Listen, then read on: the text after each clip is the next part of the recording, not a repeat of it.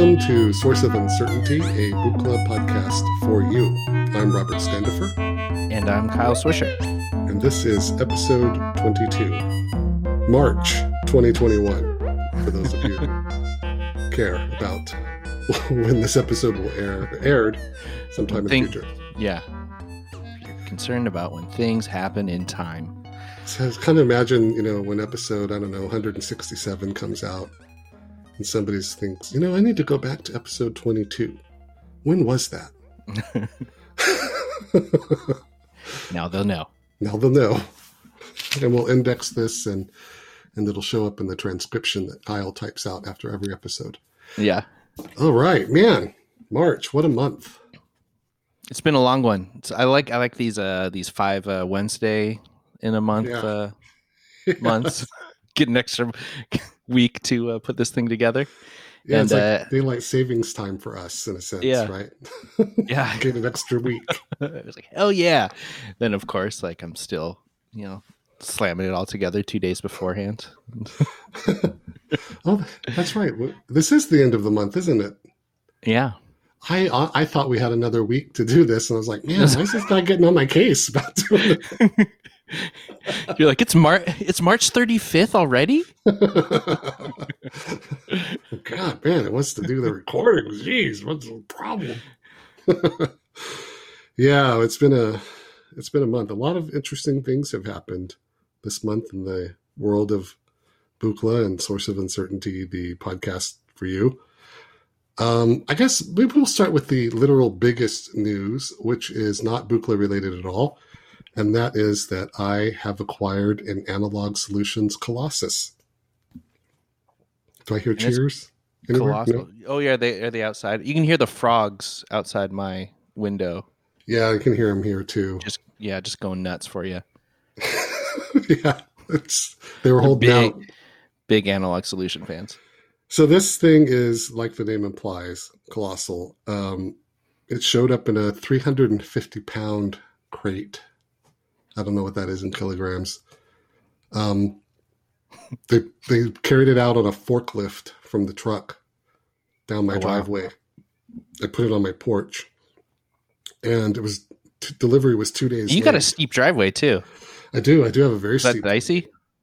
I, I, he was struggling. He was struggling at the top, but mm-hmm. he made it happen. He was super pro, the delivery guy, and it was raining like a I mean, it was raining like crazy. It was sunny the whole week except the day that they delivered it. So my wife and I, like, we op- we opened it up. I had to buy special screwdriver um, things for it. Pozidriv Two, which is, I guess, what Europeans use.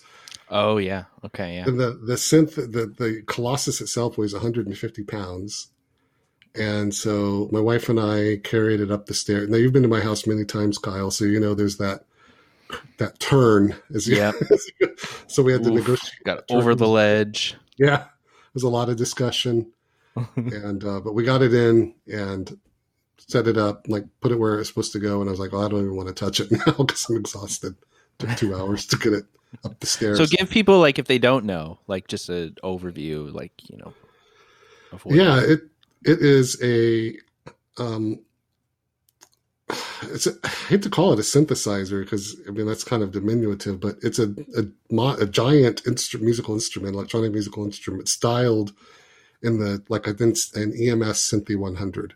So the creator Tom uh, Carpenter at Analog Solutions had a Synthi 100 that he restored and then sold, and he really loved the aesthetic of the Synthi 100, the form factor.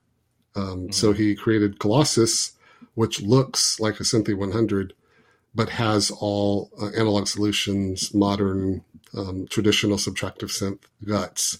It has 12 oscillators, eight filters, eight envelopes, eight VCAs, or no, 12 VCAs, 64 step sequencer, two touch plate controllers, two joysticks, and two 31 by 31 pin matrices for patching, one for CV and one for audio and then everything is available on 3.5 millimeter patch bay also. So it's just a crazy. It has an oscilloscope built in, and um, sounds amazing. All sawtooth core oscillators with Vernier multi-turn knobs for pitch for frequency, and mm-hmm. just sounds amazing. So fun to use. It's triple spring reverbs, two of them. Putting reverb into reverb is kind of interesting. Your volume quickly quickly goes away. yeah, that was just a matter of I put the pin in the wrong. So that's the only my only complaint about the Colossus is actually not the Colossus's fault. It's, it's my problem. I'm blind in my right eye, so I don't have depth perception. Mm. And so looking at the pin matrix where you have to line up to go from, you know, uh, the, to go into the ring mod, the ring mod to go into the output to the mixer. It's like row Q, column 21. And that's the point where they go in. So with depth perception, you can, with two eyes, you can see like the the way that those points come together much better than someone who cannot see with with his right eye. So I have to like track down the little pips, mm-hmm. and then um, put and then the pins are ten dollars each. You thought you thought banana cables were expensive? those the ten the ten k resistor pins are ten dollars. I'm sorry, they're not ten dollars. What am I thinking? They're ten pounds. Ten pounds. Oh, wow. oh even Yes, so about fourteen dollars. Holy oh, yeah. cow! But it, it's really it's really fun to use. Um, and I'm excited about it. So I'm starting a YouTube channel, and but I don't think we're going to do a Colossus podcast for you. Um, can you um, can you split up that 64 step sequence, or is it yes, all? You can gotcha. do two independent uh, 32 step sequences or you can have them um, all 164, 232, and then you can have them be um, what do they call it, four to one. There's another ratio where you can have the like the clock difference between them be different. It's hard. I can't explain oh, it without looking at the knob. Um, but the also the the keyboards, the two touch plate keyboards, are sequencers. Also, they're 16 step touch sequencers. So whatever notes you play over two octaves, the six, the first 16 of them will be in the sequence. And then as you tap additional notes, they overwrite, oh. you know? Okay. So it's a, yeah. So you, it's, it like records your. Yeah. And then it has a transpose function. So you can transpose it with one key. And I've listened to some really amazing demos where the guy plays a melody, just a simple melody uh, in, you know, maybe like half note, a couple quarter notes, you know, and then presses start, and that's the sequence that's playing on the little touch plate controller, and that, mm-hmm. that's pretty neat. I mean, that's been done a million times in Eurorack modules and stuff, but it's just kind of cool to see, um, just to see how that kind of comes together on one big cohesive instrument. Mm-hmm. But I will say that so this isn't a Colossus po- podcast, so I'm not going to talk about the whole time, but I do need to mention that holy moly, man, when you've been using Buchla for like four years, then you go to you know, one volt per octave, traditional subtractive, synthesis. Yeah. Yeah. And the band and then, changes things, but still. Yeah. And then you're, we were kind of chatting about that. And it's kind of like a whole different thought of like kind of breaking down like everything has its own level within like its I don't know. It's hard to call them modules or you I don't you know what I mean, but it's like an oscillator has a level to it, right? Like an output yeah. level. Yeah. So you're just you're doing the routing with, you know, the pin matrix, but you are attenuating its, you know, its signal at the um, you know, at the oscillator level, which is just, yep. you know, that's very different from yeah, the what filters, we're used to the uh, the four Moog style filters have level knobs also, and the mm-hmm. four Oberheim SEM filters don't. They have uh, multi mode switches instead, where the levels would be.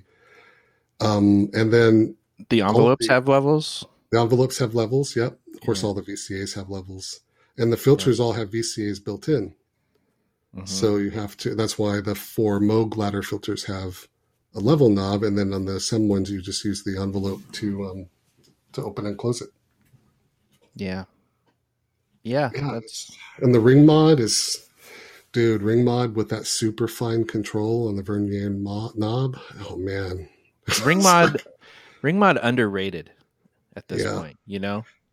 Well, I was telling a so I was watching it in the tele in the oscilloscope, making pretty shapes and stuff, and I was telling a friend of mine that I had to spend thirty eight thousand dollars on a synthesizer to finally understand how ring mod works.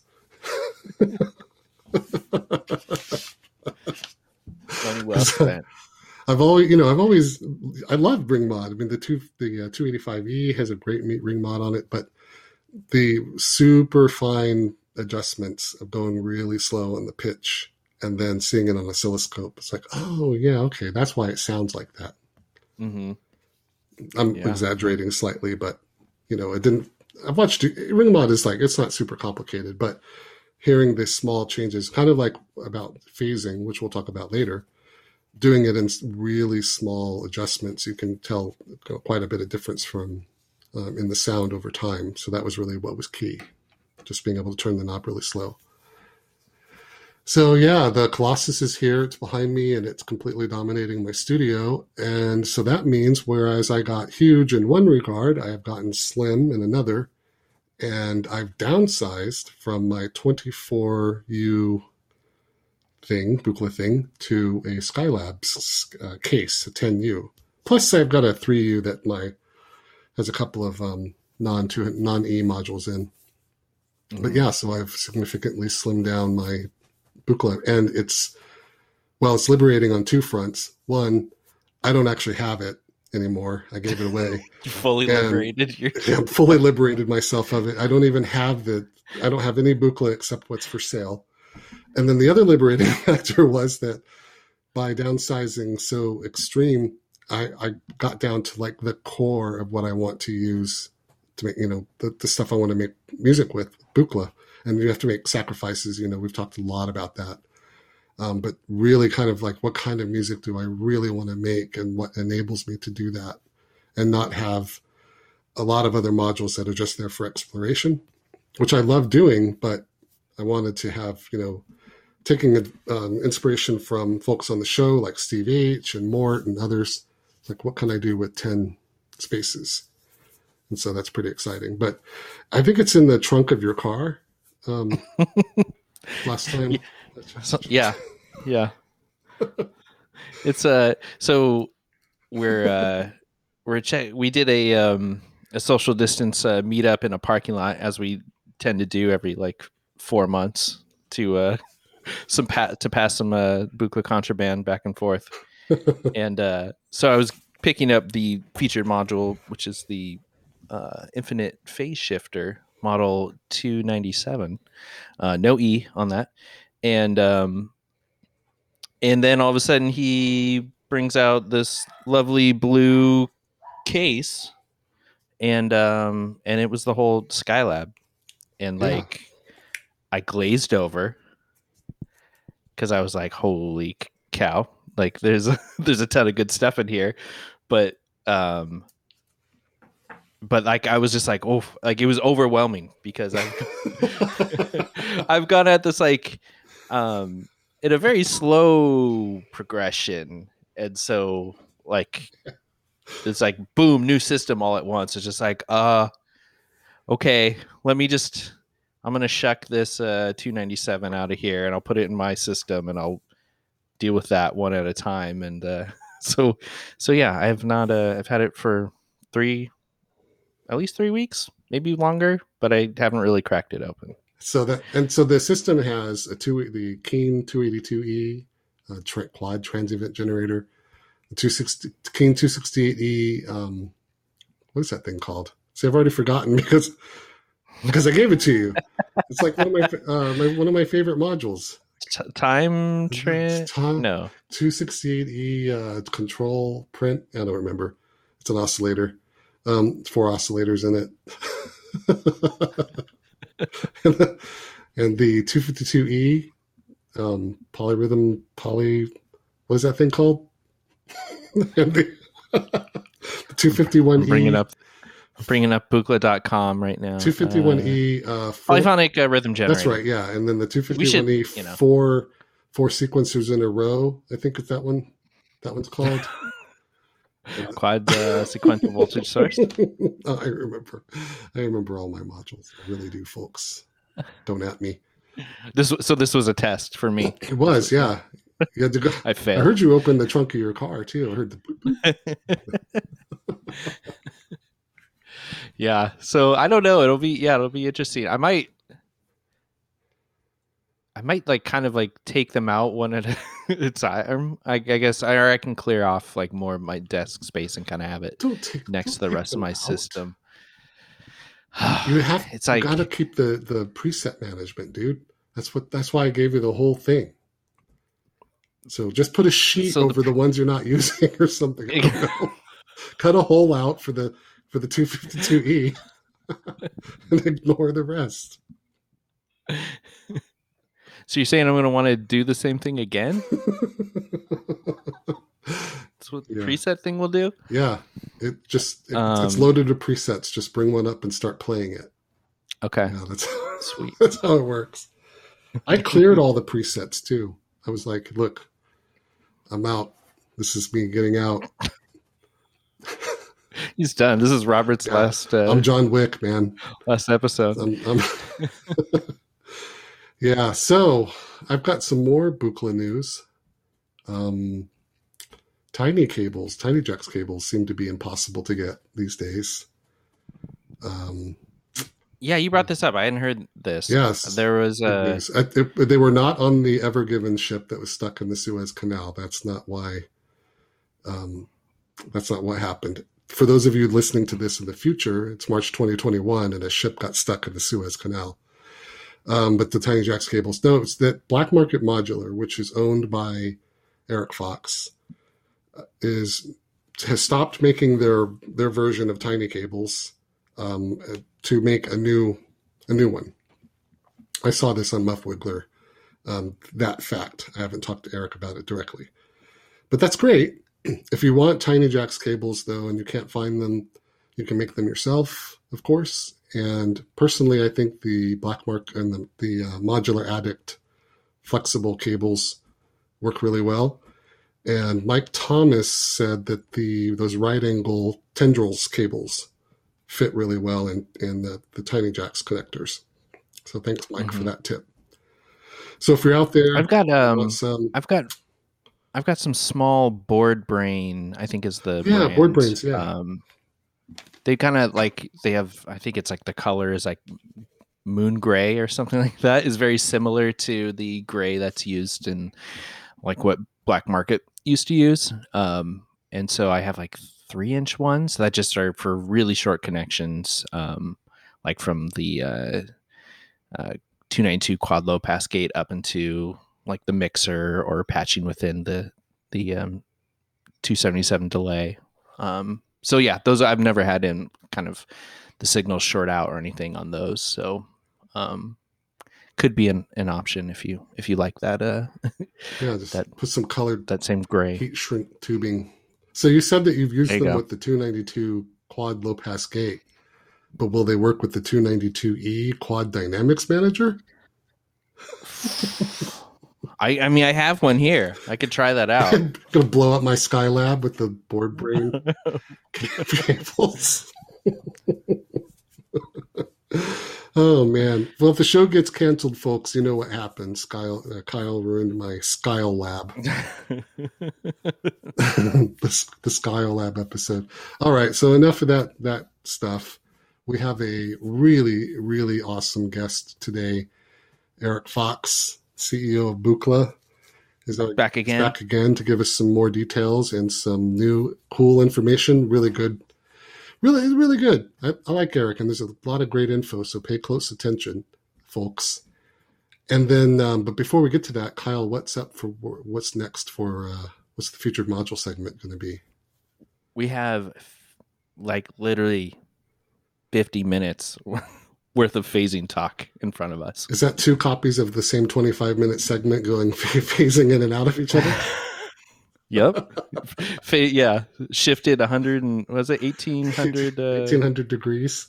Degrees. So, uh before we get to that, I was actually I was thinking about like just running this whole episode through the phase shifter. We should. We should have. And then printing it. It'll be like the uh it'll be like my Snyder cut. the Swisher cut. Since yeah. we've spent that all that time with the uh, the 297 infinite phase shifter, it hey, just a second, it will go swish like as you listen to it. Like that's that's like what the sound that you hear. It's a bunch of swishing. We can fix that in post. Um, the I hear phasers all the time. Like it's like I've of course I've heard them all the time in the past, but now I'm hyper aware. Every time I hear a phaser being used in, you know, Tangerine Dream or um, Autechre or whatever, I mean, it's like boom, there's a phaser, and I'm I'm hyper aware of it. It's kind of like the you know those trees that people use to to make a separation between their yards. Those are called arbor vitae. Those really tall evergreens. arbor vitae. Yeah, that's what they're called. That's a, and, I always hear arborvitae. Yeah, but I speak Latin, and most people don't. Um, so those, some people call them arborvitaes, but uh, no, no, they don't. The word is is is vitae. But anyway, you're you're, you're over two thus far. The, you know those. They do, so my wife calls them arborvitaes. It's okay, but the tree exists, and we're going to buy a whole bunch. It does because we want to completely section ourselves off from neighbors. So I looked up at how much it cost, blah, blah, blah. Well, now I see those trees everywhere. I mean, they're everywhere. And I never noticed them until I decided I was going to put them in my yard. Well, that's kind of uh, how phasing is. Compliments of the 297 infinite phase shifter. Or should I call it the infinite phase shifter? Because that's how you heard it pronounced. Don't turn this around on me. Just because you're saying tomato everywhere, you know. oh man, college. Um. all right. So, uh, yeah, we're gonna get. You're gonna start us off with this. You're gonna kind of give us the lowdown, and then I'll. I'm gonna get weird with it. Cool. One of my favorite modules, and uh, probably one of my most favorite segments to do. So, I hope you enjoy it.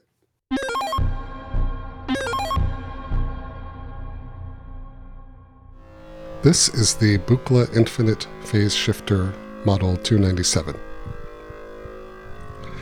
This module occupies a very unique place in Buchla history.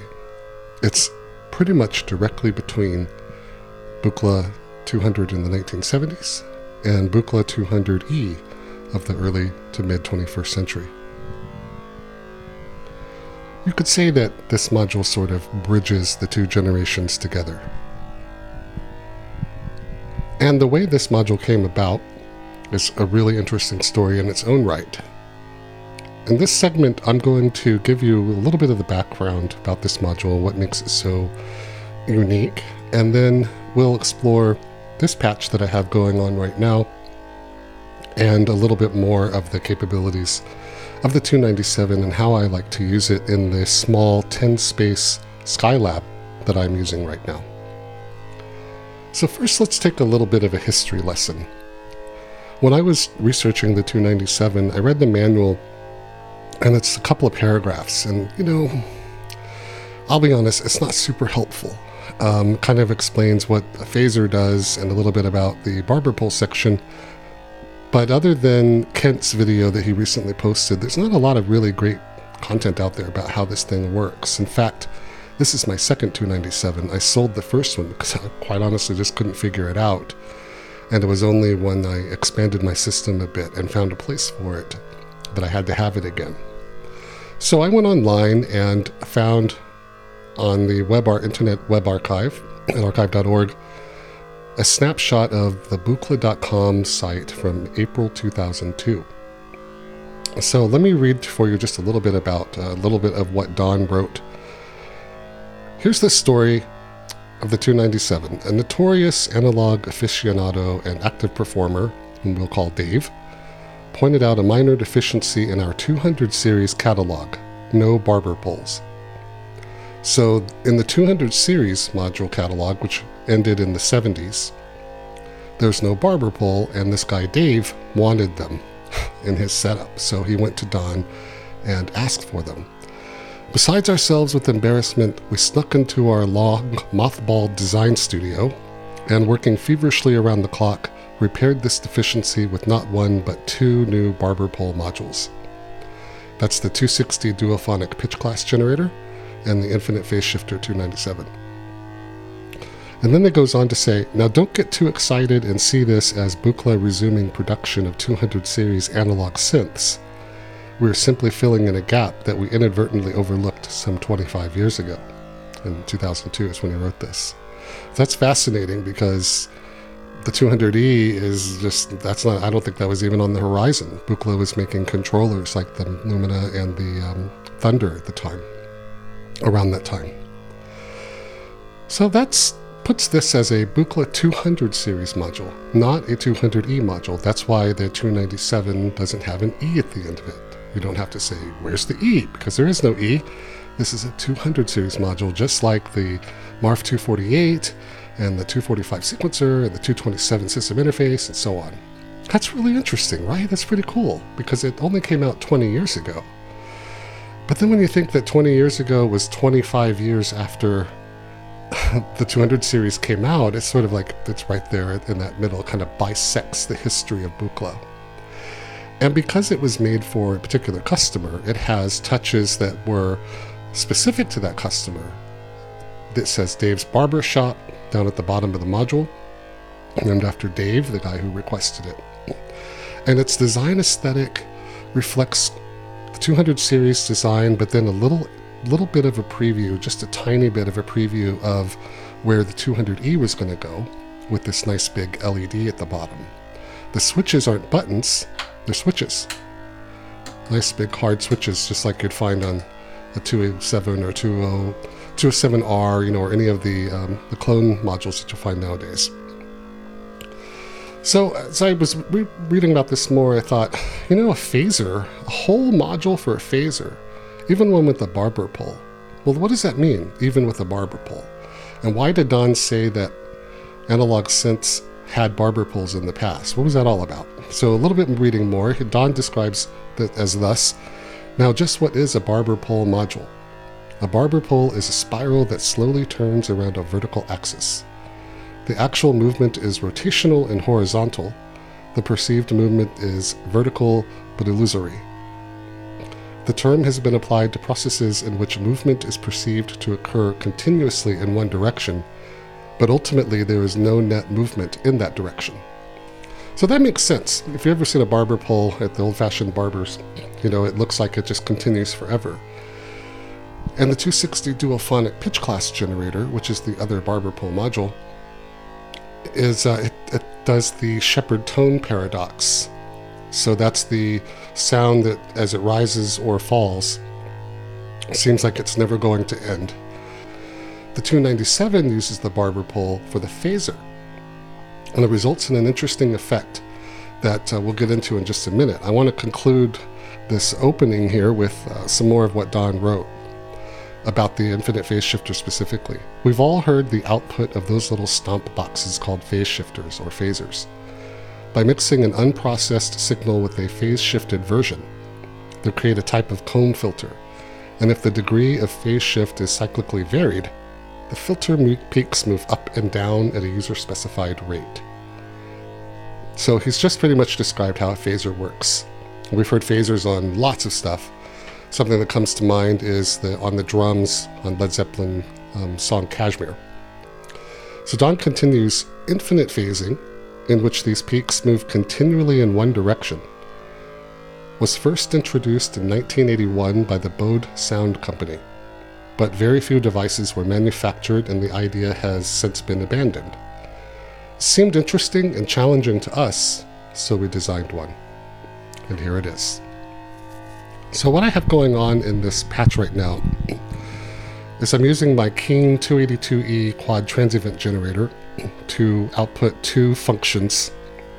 One function goes to the 260E, 268E graphic waveform generator to draw the waveform, and another copy of that uh, function goes to, or trans event in Keen parlance, goes to the sweep oscillator on the 297, which I'll explain in just a moment. And then the other trans event is going to the resonance input on the 297. And then I have a 281E going into the CV input on Dave's Barbershop, which is just sweeping the rate of change um, from minus 30 semitones per second to 30 semitones per second, so 2.5 octaves. I have the phase shift center set to 4 kilohertz, the sweep oscillators mapped to 32, 32 hertz, and the um, CV input potentiometer is fully counterclockwise. Notch is set right to the middle, and resonance is set to 4. So that's actually a very basic patch. If you watch the video either as a Patreon subscriber when this episode comes out or two months after this episode airs, you'll see that this is super basic. It's, it sounds like I've said a lot, but there's really not much going on here, even though what you're hearing is a really cool um, kind of sweeping drone. Now, some of the credit goes to the Kane 282E because I can draw a complex CV with that. But you could do accomplish something similar with a 266E source of uncertainty or the 281E quad function generator or any CV source, 223E, um, and then send that through like a 256E or 257E to shape the control voltages. But the point is that the, the CV is really interesting.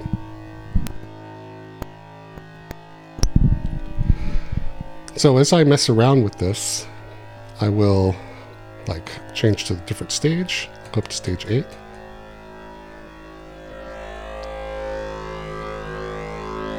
Brought that up, volume up a bit. Stage 10.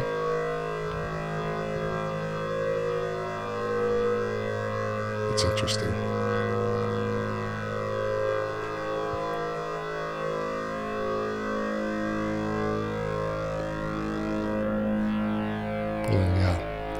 So I've had this going for probably about 45 minutes while I did a bit of reading and such to prepare for the segment.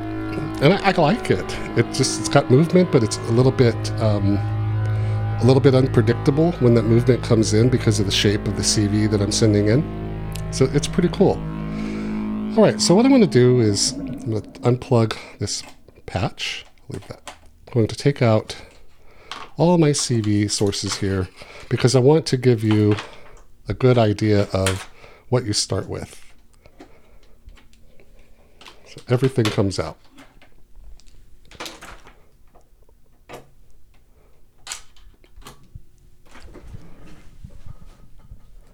turn off my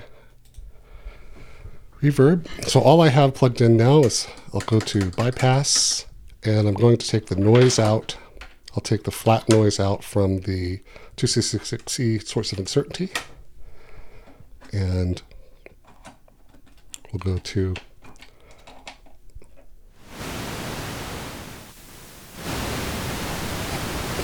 So I'm going to start by having both outputs coming firmly from the first input. There we go. And so that's just noise. And It is, um, I've got the 297 in bypass, so nothing's happening. It's just the noise. But as I start, if I put the stages into, let's say, 5, and then sweep, and I'll move the sweep oscillator down to 0.5, turn the resonance up to about halfway, you can hear the, that's the sweep oscillator And so this is the fully wet signal right now. So I'll just sweep the rate of change.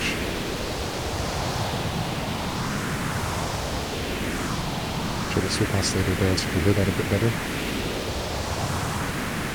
And that rate of change sweep becomes more apparent when I turn the resonance up. Now when I go up from 6 to 10 and sweep the rate of change, it'll have a lot more uh, guess you could say it's broader.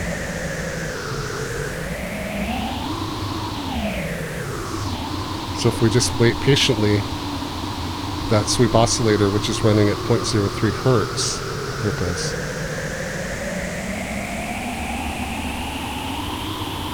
That's pretty cool. I use this a lot on uh, 7 dot waves to give kind of the sound with the 272E polyphonic tuner to make it sound like there was lots of static and noise on a like a two-way radio um, in the Arctic.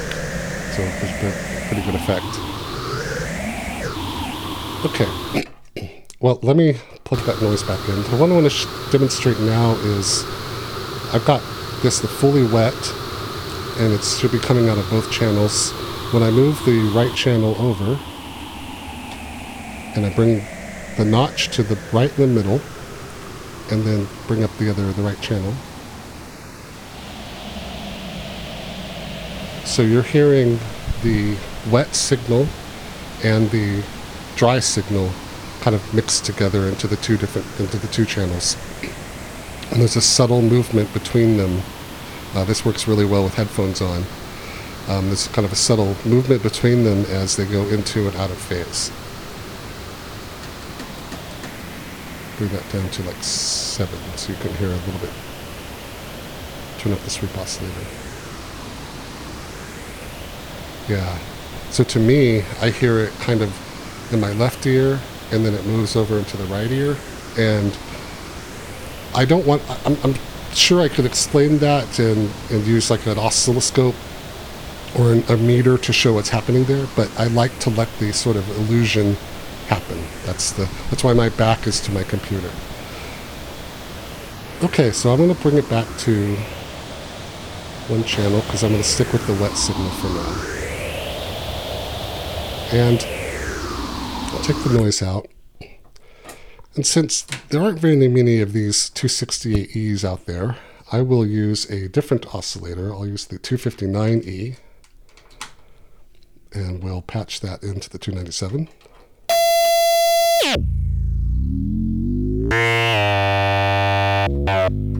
Turn off my modulation.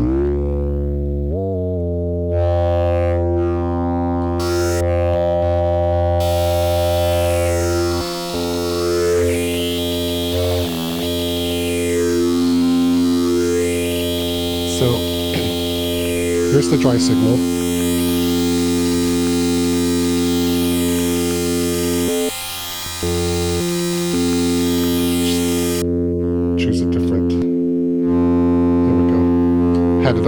Twisted mode, and that's kind of tough to, to make out. Okay, so this is the 297 with no modulation. Uh, the mod- modulation oscillator is turned off.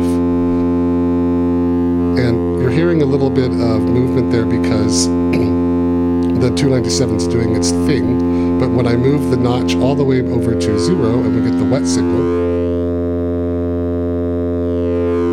now if you have a 259E, that might sound a little bit like the modulation oscillator doing its thing, or similar to how the 261E modulates amplitude in the, um, in the, the modulation oscillator modulate amplitude in the 261E. So as I start messing with the knobs, this is the sweep oscillator here. And then now I'll, I'll just turn warp on the 259. So again, all that modulation is happening only in the 297 other than me turning the warp knob.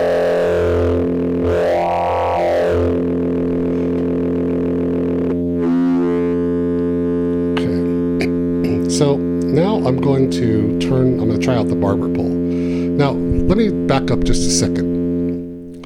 I realize, you know, I know I, I own this module, I know a lot about it. Um, I can just start using it, but for you, you might not actually know kind of how it's laid out. So I'll take a second to explain that, and then I'll get back into the Dave's Barbershop. It has a signal input on the top with an envelope follower out, fast, medium, and slow um, envelopes from the incoming signal, and you can switch between those with a nice switch. Two signal outputs, phi 1 and phi 2, phi the Greek letter in the, uh, the letter in the Greek alphabet. That's, that's spelled PHI, kind of like phase. Uh, then there's a phase shift center section that has a CV input and a, and a pot for that, and, a inverter for that. Phase shift center, which goes from 250 to 4 kilohertz, and that has to do with how out of phase or how you can shift the incoming signal, the number of phases by certain, I think it's 1800 degrees. I'm not an expert on that, so I'll defer to the manual. Then there's a bypass, or a switch that goes from bypass to, which is off, and it's a yellow LED. And then you get four, five, six, seven, eight, nine, ten stages. and that will affect. That's 10, and then I'm just going down. And then there's a notch input and a pot for going uh, from 0 to 10. I think of notch kind of like this comb filter and in the middle is a one tooth, and you're kind of going between between the left side and the right side of that tooth. Kind of a, a simple way of explaining that. Next is the fre- sweep oscillator frequency section, and that's what gives it that wah wah sound. That. So as I turn it up, it gets up to 32 hertz, 0.03, and then it has a frequency CV input and a depth CV input.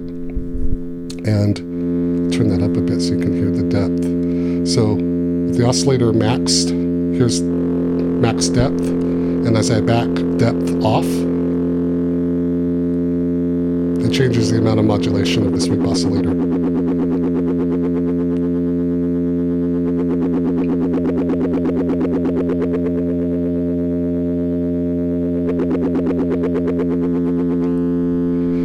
Resonance is just the just like you would think resonance on a filter.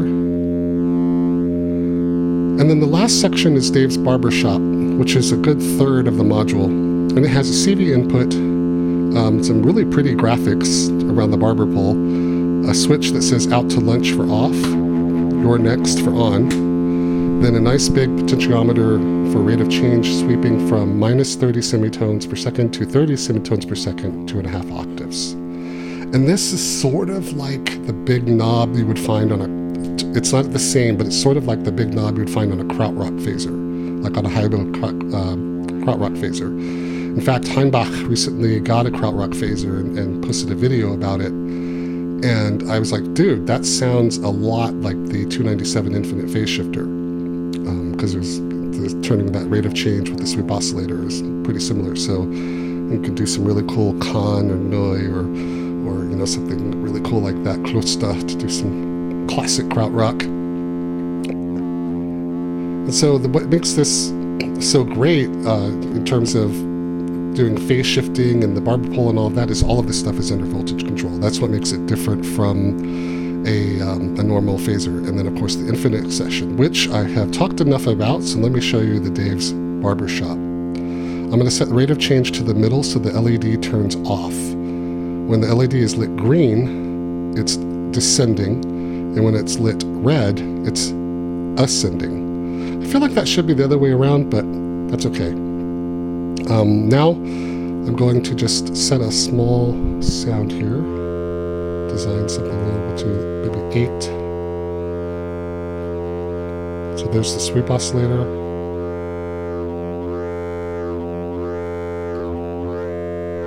So I've got the stage set to 9, notches at 0, so you get the full wet signal, and I'm going to turn on the barbershop. So as I move this to the left and right, it will change the descending and ascending phase, and you'll hear that barber pole phasing.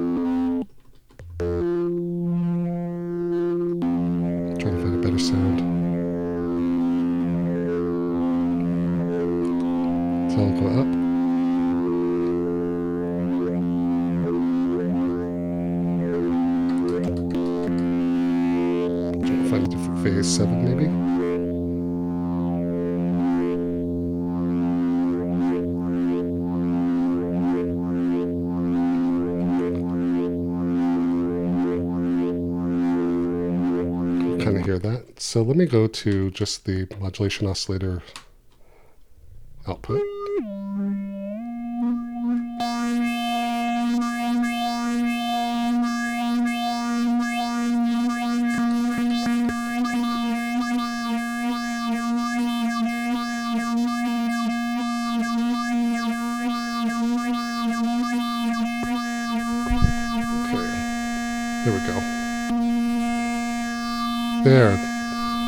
The sweep oscillator turned up too high, so it was hard to hear.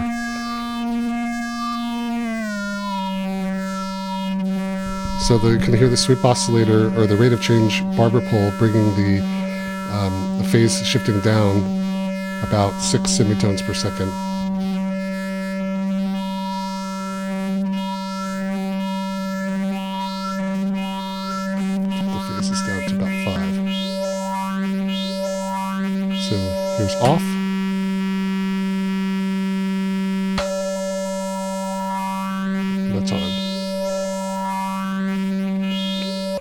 Going back to my 259. Now when I turn on my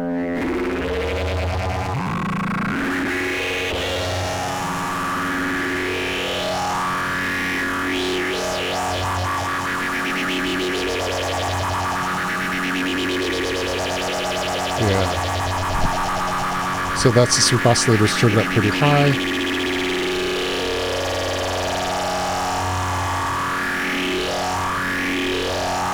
Resonant. So pretty much everything's turned up max. Change it to the 8.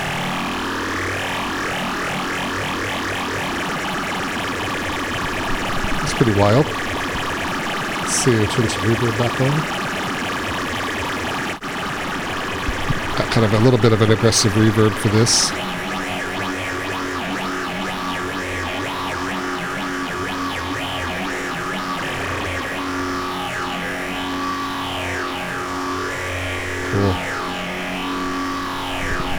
So yeah, I mean, when you um, start exploring like all these different control voltage sources, and you deal with like you get both of the signals coming out like I'll bring that back in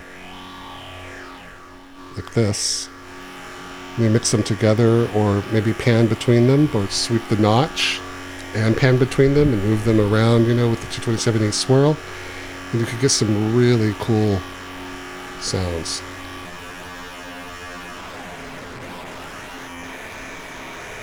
this is all 259e and 297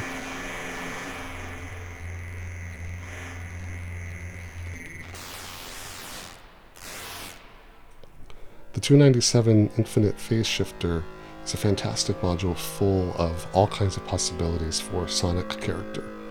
And with almost everything being under voltage control, really the possibilities are endless. It chooses a CV source, of everything from an envelope to something complex coming from the 266E, really anything, and you can have all kinds of fascinating and happy accidents even with the settings and the 297 and getting some sounds that kind of go beyond what one might think of it coming from a phaser. And I love that about the module. And the other thing I really love about this that is not something really you can hear, but I like the connection to the past. I like that it's a Buchla 200 series module, a precursor to the 200E, Don's return to making Buchla modules. I, I like that. I like being connected to that, that little piece of history. And so it just fills kind of a special spot in, in our Buchla systems. And it's just really a joy to play with. All right, we're going to get weird over here. And uh, we're going to self patch this thing to get some feedback from it. Um, so here's what I've got going on. I am first taking the two outputs and I'm putting them into uh, the A and B inputs of the 292 quad low pass um, gate, and I'm to take the um, the all out. That's the output that you can, you know, we'll, draw from all four channels. Uh, I'm to crank both the channels all the way up, put them in gate mode, so it's just kind of the direct clean signal um, coming through the output, and then I'm to put patch that back into the signal in on the uh, 297. So, um, from what I've noticed is that uh, if I turn up the notch is kind of where it starts to come in. So that's at like two. and I've got nothing else going. I've got nothing on the depth of the sweep oscillator or the resonance or um, the barber pole or anything. And we're on the um, just the four stages, the first option of stages, and it's at 1K on its shift center. Um, if I change it to 250, you heard like a little bit of a pitch difference. If we turn all the way up, kind of the same pitch difference at four uh, 4,000 hertz. Um,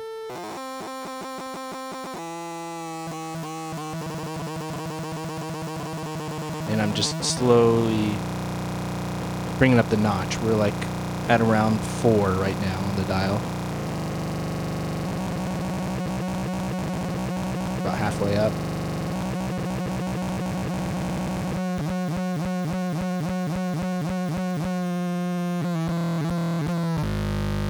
Now to about eight. a big bassy note at 10. We'll go back down to like kind of like that 8. Um, let's see here. Let's try it with the. So I've noticed that the sweep oscillator doesn't really take much effect in here. Have it up to 10, but I think it's because of the. We have so few stages right now. Same with the resonance. It changes it a bit, but that's me sweeping the resonance back and forth. Um, but the rate of change does have a lot. So rate change is actually right in the middle. I don't have the um, the barber pole on, so I'm just going to sweep the knob. So I'm going to go ascending.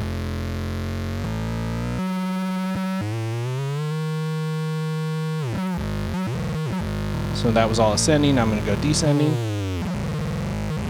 I'm just sweeping it kind of from its center down to the left. Um, so now if we crank up the stages, let's go to like, I think this is seven. It's hard to tell. These LEDs are so bright. Um, I've got the notch straight up. I'm gonna bring in the sweep oscillator now. So we can, that's about halfway up. You can hear that's doing stuff. I'll turn up the resonance. Not doing that much. Cranking the sweep oscillator up to about 8 in its depth. I'll go all the way up. And the resonance is all the way up too.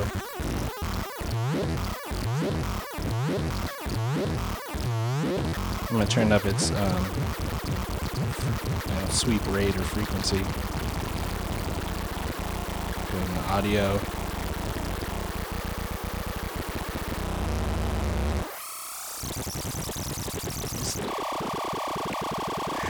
so notches, uh, turn that down to about three.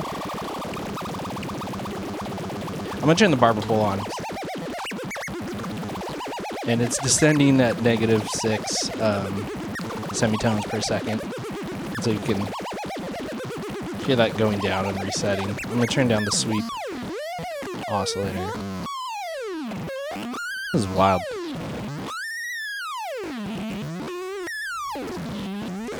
crank the notch up a bit more. And let me crank up, let me just go up to like 10 stages. I'm gonna go change the rate of change on the barber pole to about plus 18. Backing off the resonance.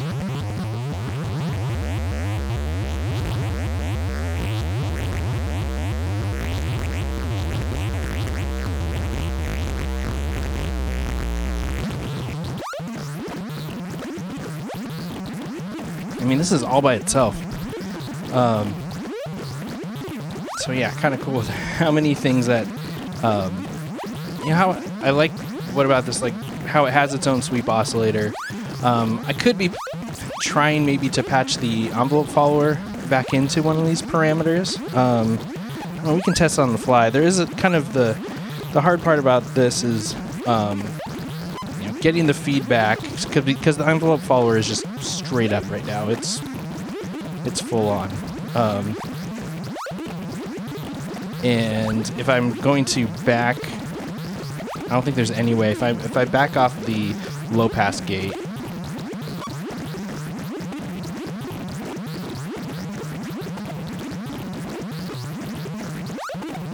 now it's still gonna go.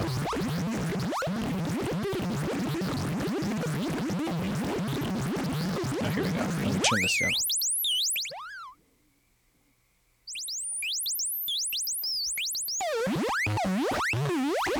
Yeah, there's just in order to get this thing feeding back, um, there's kind of no midway point or low point to um, attenuate the.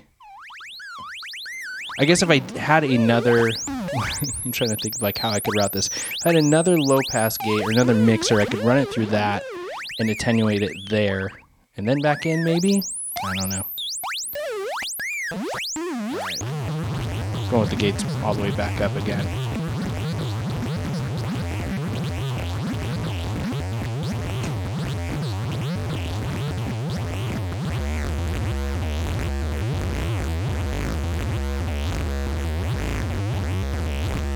I mean, that's like a track right there.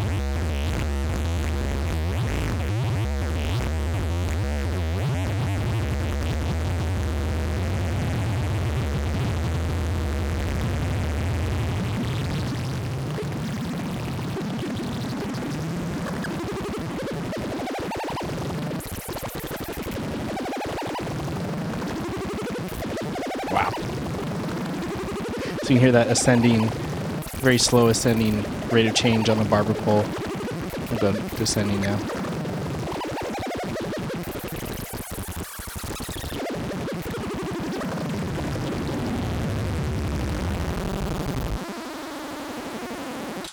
Wow. um, I'm gonna call that a success. I don't I don't know about you, but um, yeah, I feel like I could um, just play a set with just that. Man, very cool. Okay, we're gonna look at um, some more feedback with this thing, but instead of the uh, 297 uh, feeding back on itself, um, I'm gonna go to my other uh, favorite feedback module, the 277 signal delay unit, and um, how I usually patch that up to kind of become a self oscillating oscillator. Um, is I plug its outputs back into its mixer inputs. And uh, but what I'm going to do instead of going direct, I'm going to run it through the 297 first. And so I'm kind of implanting this module within its feedback path um, to where instead of you know going direct from the 277's outputs into its mixer and then taking more outputs and running it through the phase shifter um, kind of what's going on with this phase shifter in this instance um, will have more of a dramatic effect. It's not going to affect the um, like the uh, end stage of it. It's going to be within the middle of the whole kind of feedback patch. So, um, so yeah, I'm kind of going to go through and just tweak a few things to um, show off uh, yeah, how interactive it is and kind of like, yeah, how it's embedded from um, kind of within this whole feedback signal. So it's going to probably be unpleasant when I turn this on. Yeah, not great, right? Um, but I'll uh, change the uh, phase shift center. So I had it on 250 and I turn it up to a little bit past 1K. And we can hear how that has changed the sound. I also have this on um, 10 stages all the way up. Now I just change that to 3K and then up to its highest 4K. I'll go back down to like 7.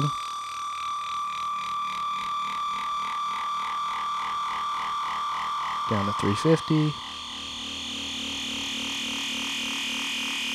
And down to 250. Uh, so we can see just right there with the phase shift center um, frequency, like that kind of changes how what we heard within its this uh, you know self oscillating uh, oscillator that we've made. So I'm turning it back on. Um, yeah, see, lovely. So if I, I'm going to change it maybe to 500, see how that changes things. Um, not too much. Maybe I'll go back up to a thousand.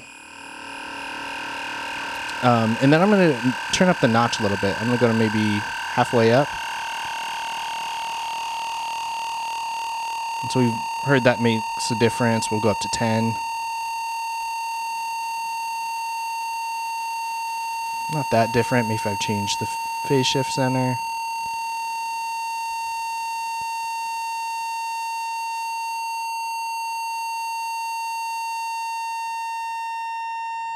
So yeah, I turned the notch back down to about four.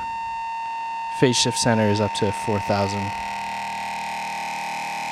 I'm gonna turn it down to 1,000.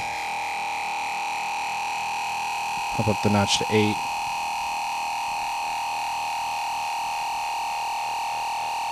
So yeah, I'll turn those back, or I'll turn the notch down so we can hear that has an effect. Um, I'm gonna bring the depth of the sweep oscillator turn that all the way up. And that's at uh, 0.5 on its sweep right now. I'll turn it up a little bit.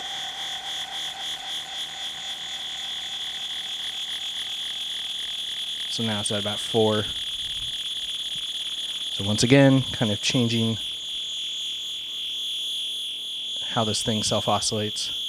I'll add some resonance turn that up to maybe eight. Actually, I'm going to go up to 10 just to see.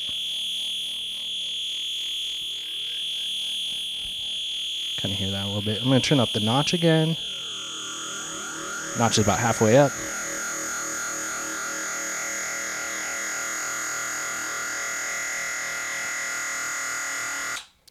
So yeah, kind of cool. Now I'm gonna start modulating everything. Um, and maybe not everything, but I'm gonna uh, take some quanti- uh, quantized random voltage to the phase shift center, um, and that's gonna sweep it from, or it's gonna randomly step to different um, stages throughout. Uh, I'm going to put a very slow uh, looping 281 envelope into the notch, so that'll kind of go from zero to 10 at a very slow rate. Um, I'm going to keep the resonance and depth on the sweep oscillator down. And I'm going to get into the rate of change as well. But what I've also done is I've, through the MARF, um, I'm taking in uh, pitch information and putting it into the uh, delay time. Uh, I guess it's it's not really pitch. Well, it is changing the pitch, but it's just voltage that's uh, changing the uh, the delay time, which will here then will change the pitch. Um, I also want to note that I have two outputs going into the 292 um, low pass gates, then into the mixer, um, and they're kind of spread left and right, the two channels. So you can get a good stereo effect going. So, all right, so I've got those plugged in. I'm to press start on this um, on the MARF.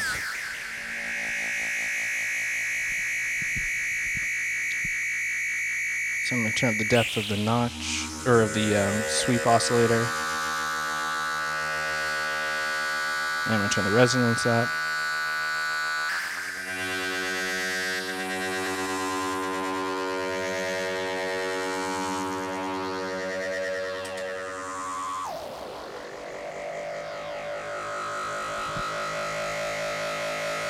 And now I'm going to add the uh, Dave's Barbershop pole.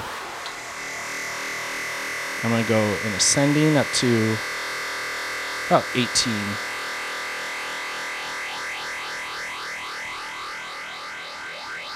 I'm going to turn up the overall volume, so it'll probably jam me out a bit.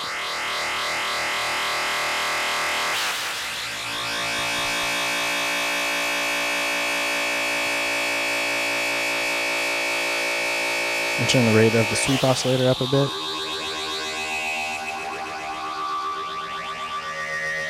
So that's at 0.5. And I'm going to change the rate of change on the Dave's Barbershop hold down to descending uh, negative 18.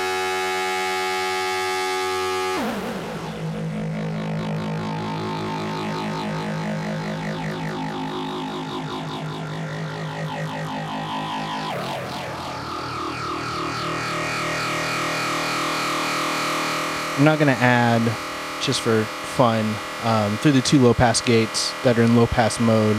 Uh, I'm going to add some envelopes in here to kind of sweep things around.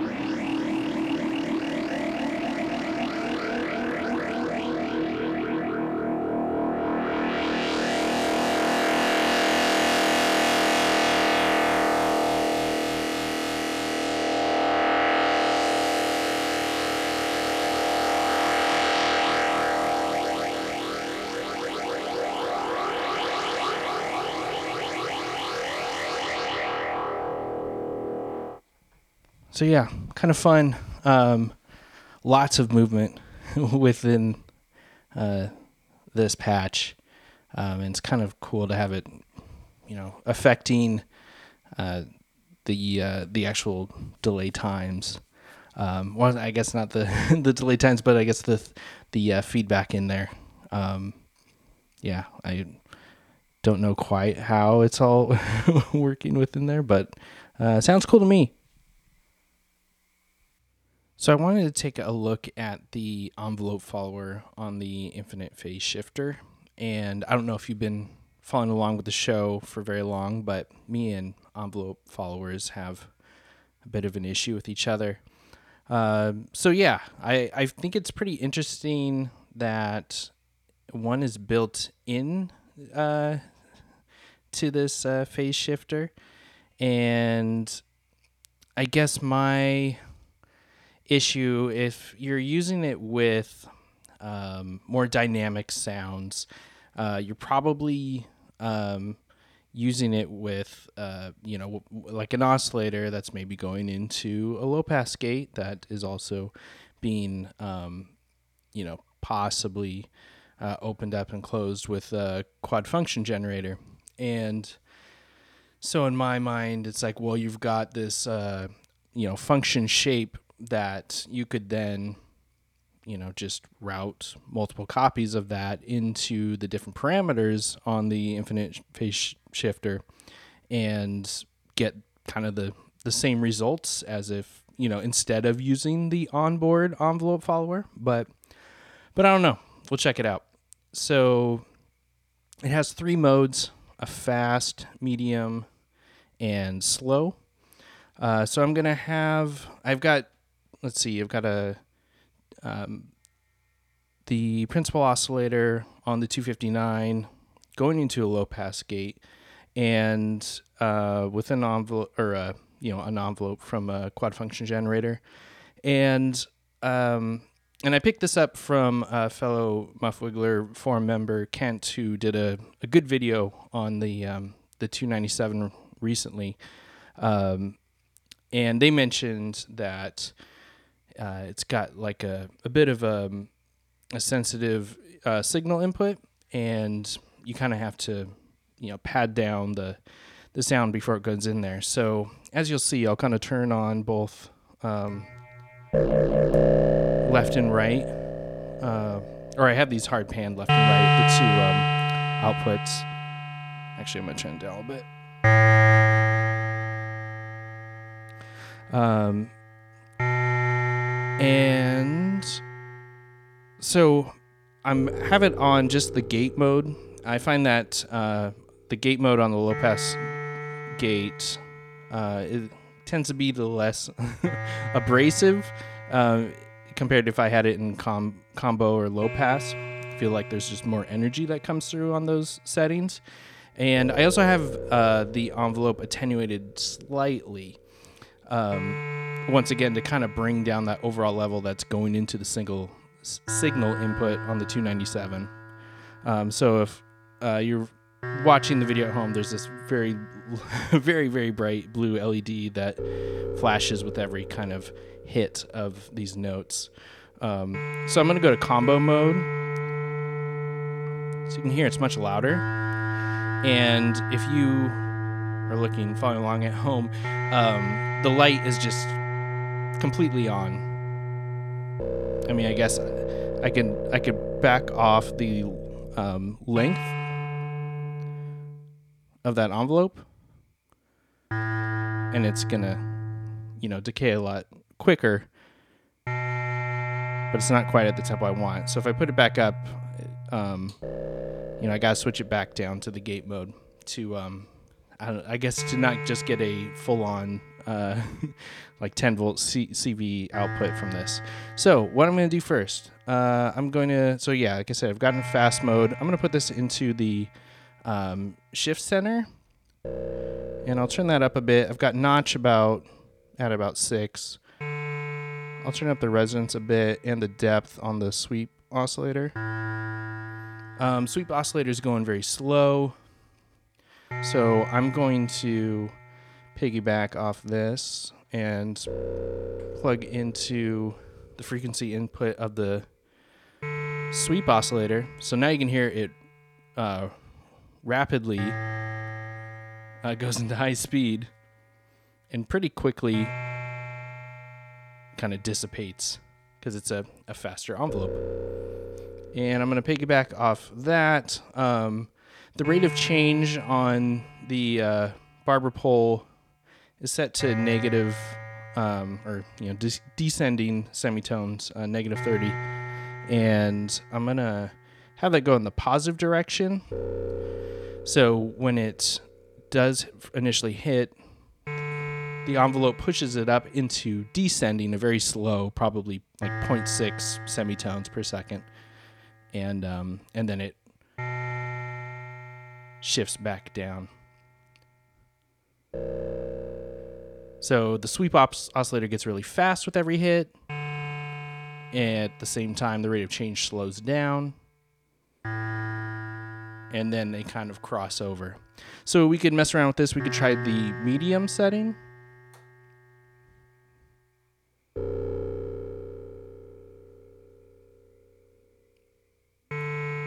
So yeah, we get a bit more decay, and it's a less abrupt. I'm gonna chance up a little bit more.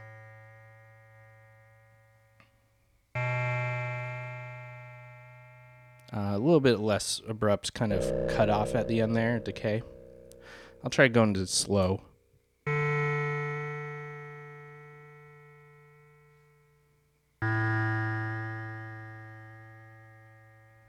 Turn out the resonance a bit more. A little bit more watery.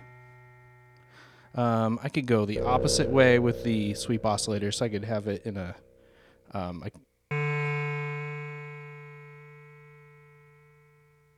yeah, so I've got it. It'll go slow now uh, with the initial hit, and it'll decay into something faster.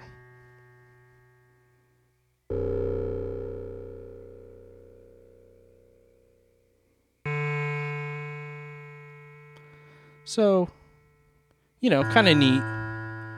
Um, and obviously there are kind of changes, so it's like I'm not I'm not changing the um, envelope that's opening up the low pass gate. That kind of will stay the same, but I guess I can.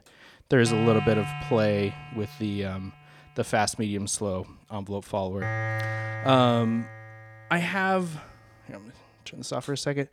Um, but I have uh, plugged the guitar into it and um, and that gets a bit more play as far as like there's a little bit. I mean, you can be a bit more dynamic um, as like far, as far as how hard you play um, into the the module and kind of adjust your uh, your pick attack um, that you can kind of play around with that envelope follower uh, a bit uh, a bit more and um, and yeah it's a it's a cool result so yeah that's the envelope follower on the infinite phase shifter.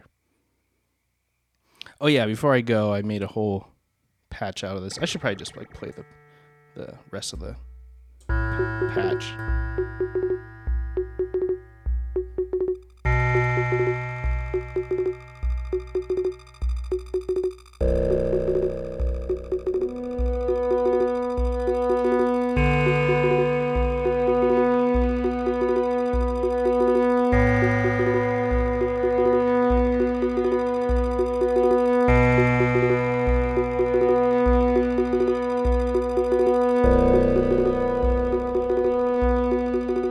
Okay, we are back with Buchla USA's CEO Eric Fox, back for the second time. Thanks for yeah. uh, thanks for coming back, Eric. Welcome it's, back. It's kind of an encore. Thank you for having me. so, yeah, it's been a year and a half since we last talked. Oh, uh, yeah, the world was different. You, yeah.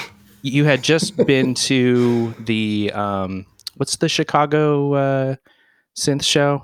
KnobCon. KnobCon. Yeah. Was, had just happened. So we had just like got word of the 28C and the easel command. Oh yeah, so, yeah, yeah. So now here we are, um, a year and a half later. How has uh COVID treated you? it's um it's it's pretty on a personal side, I mean, it's a little tough. I, I, I, you know, I, I certainly like to get out and do things, and and um, I really enjoyed um, since I don't tour anymore. You know, uh, hanging out with bands that are on tour when they would come to town and stuff. And but but you know, I I try and you know, life gives you COVID, make COVID aid. You know, uh, as best you can. Um, so you know, luckily everyone's been around me um, has been what I would consider pretty smart about things and and mm. staying really healthy. I, I hope uh, you guys um, and and yours are, are, have been okay. Um, but you know, I I miss the trade shows, but at the same time, I've I've really enjoyed not stressing about them and mm. really looking into doing a lot of self-reflecting on the brand, not only as just a person and being in Minneapolis, um, you know, George Floyd was murdered about 13 blocks from my house. So yeah. I drive by that and you know, it, the, the the trial is about to start and that's two blocks from our office. And um, so it's it's wow. really wow. You know, been yeah. been interesting and and um, makes you kind of reflect about what's important um, you know, with your family, with society, uh, those around you, how you treat other people.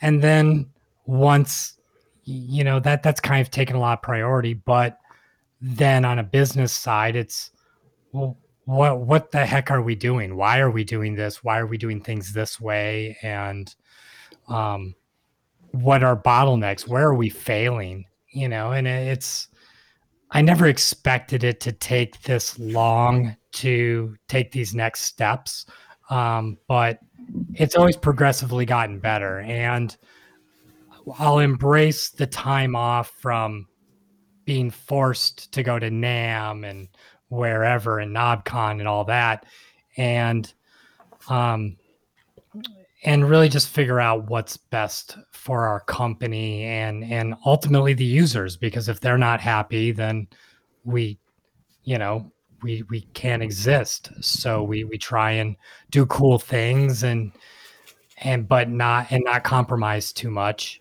and um, where we don't have to um, mm-hmm. but still run a viable company. Um, that's that's a dance. Yeah yeah. So, but I'm, you know, it with with the vaccines and everything coming out, and and there being seeming to be trying to stay away from politics here, but uh, a new, a renewed focus on, um, yeah, you know, not taking our, our eyes off, you know, what's important. Um, mm-hmm. that that there there is this light at the end of the tunnel, and to hear my mom you know, just started, you know, just got her first shot, uh, was felt good to hear, and um, you know, grandparents and and people yeah. like that. Yeah. So. Yeah, you know, I never, I forgot to tell Kyle Eric, that when you upgraded my uh, the bus boards for my 24U, which by the way, I, I was very happy about that. I think oh, I told you, you, that a few times. Yeah, it was yeah, fantastic. No, you're welcome, I should say. Yeah, yeah. Yeah, was, and I appreciate that. um, just changed my life. I was able to release an album, but that's another conversation. the um, I remember you you were slightly delayed in shipping them out because there were riots not far from your from your office. You know.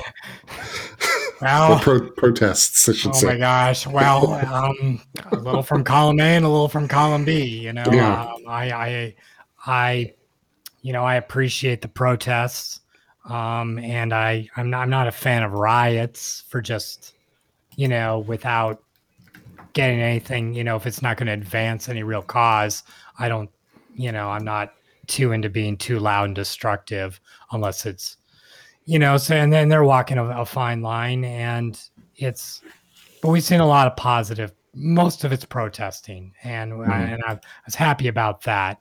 And um, but yeah, that really was some scary moments. Um, not sure what, you know, what what's happening next. Uh, so there was there was a march two days ago.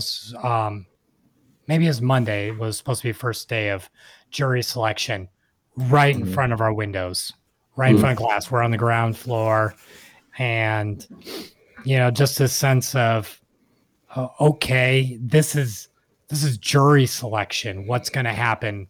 You know, the week of a verdict, and going down there and seeing, it looks like a freaking prison around the government center. There's multiple layers of chain link fence and armed guards and razor wire. And it's just, it doesn't feel right, but you know, I, I, I mm-hmm. you know, it's, it's, but, but yeah, I forgot about that. Thanks for bringing it back up, well, I was just thinking fondly about when I got those new bus boards and installed them and I had no preset lockups and I was able to make music again and I was so happy. yeah, you know, and, and, actually, I'm kind of glad you brought that up, and and um, you know, I'll quickly parlay since people are like, oh, he's talking about the bus board system and power.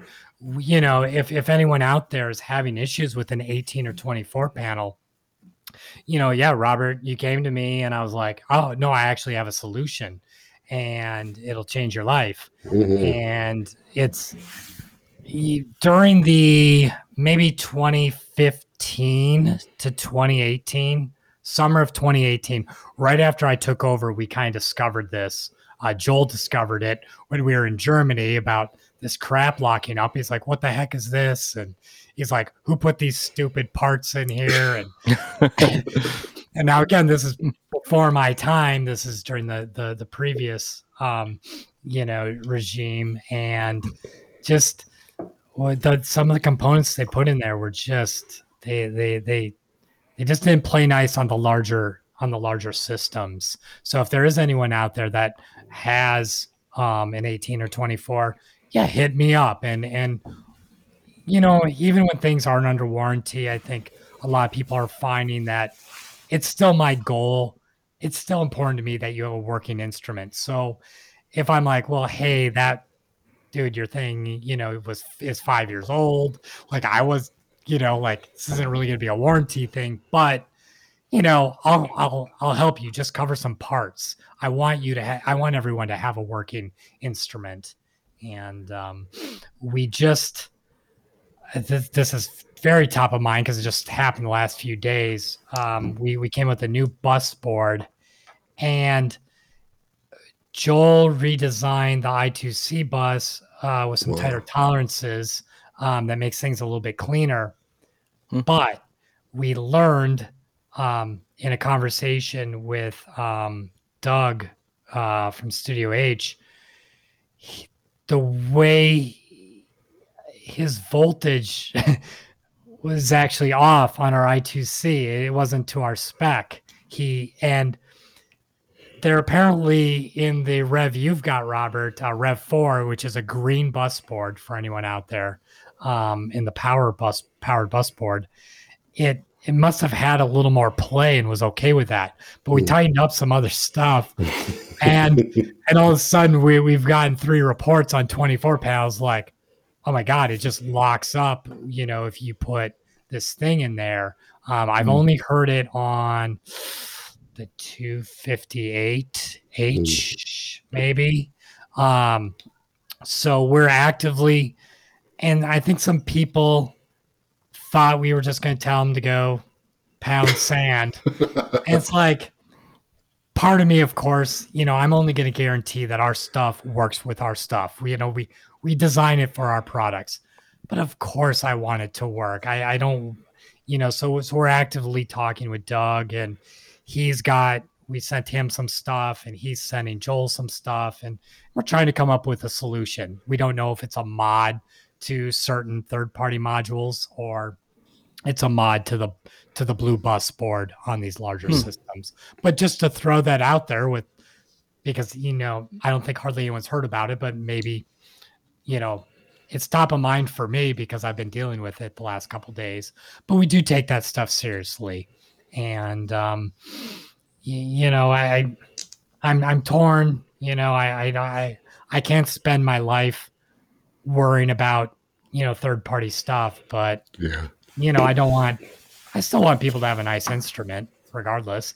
And there's some cool third party stuff that really complements what we do and yeah you know that's great you know but you know i wish more and if any third party developers are working on stuff you know i would encourage them to please do things that complement our products not replace it um, and but then reach out to us if you have a question about a technical thing because i don't want to hear about you know like why our stuff doesn't work with your stuff. Like, well, just you know, ask us. You know, like we're pretty approachable, and if you're not ripping us off, then we're going to be pretty cool about it. Um, so, so please, anyone out there um, doing that stuff, especially on the I2C. Um, so, you know, Keen, um, Studio H, stuff like that. You know, if there's a question, let us know, and we can make sure it's within specs, so we don't um, go over this again with somebody else. And uh, but I haven't really heard of problems with non preset management stuff. Yeah. You know, problem. Yeah. So.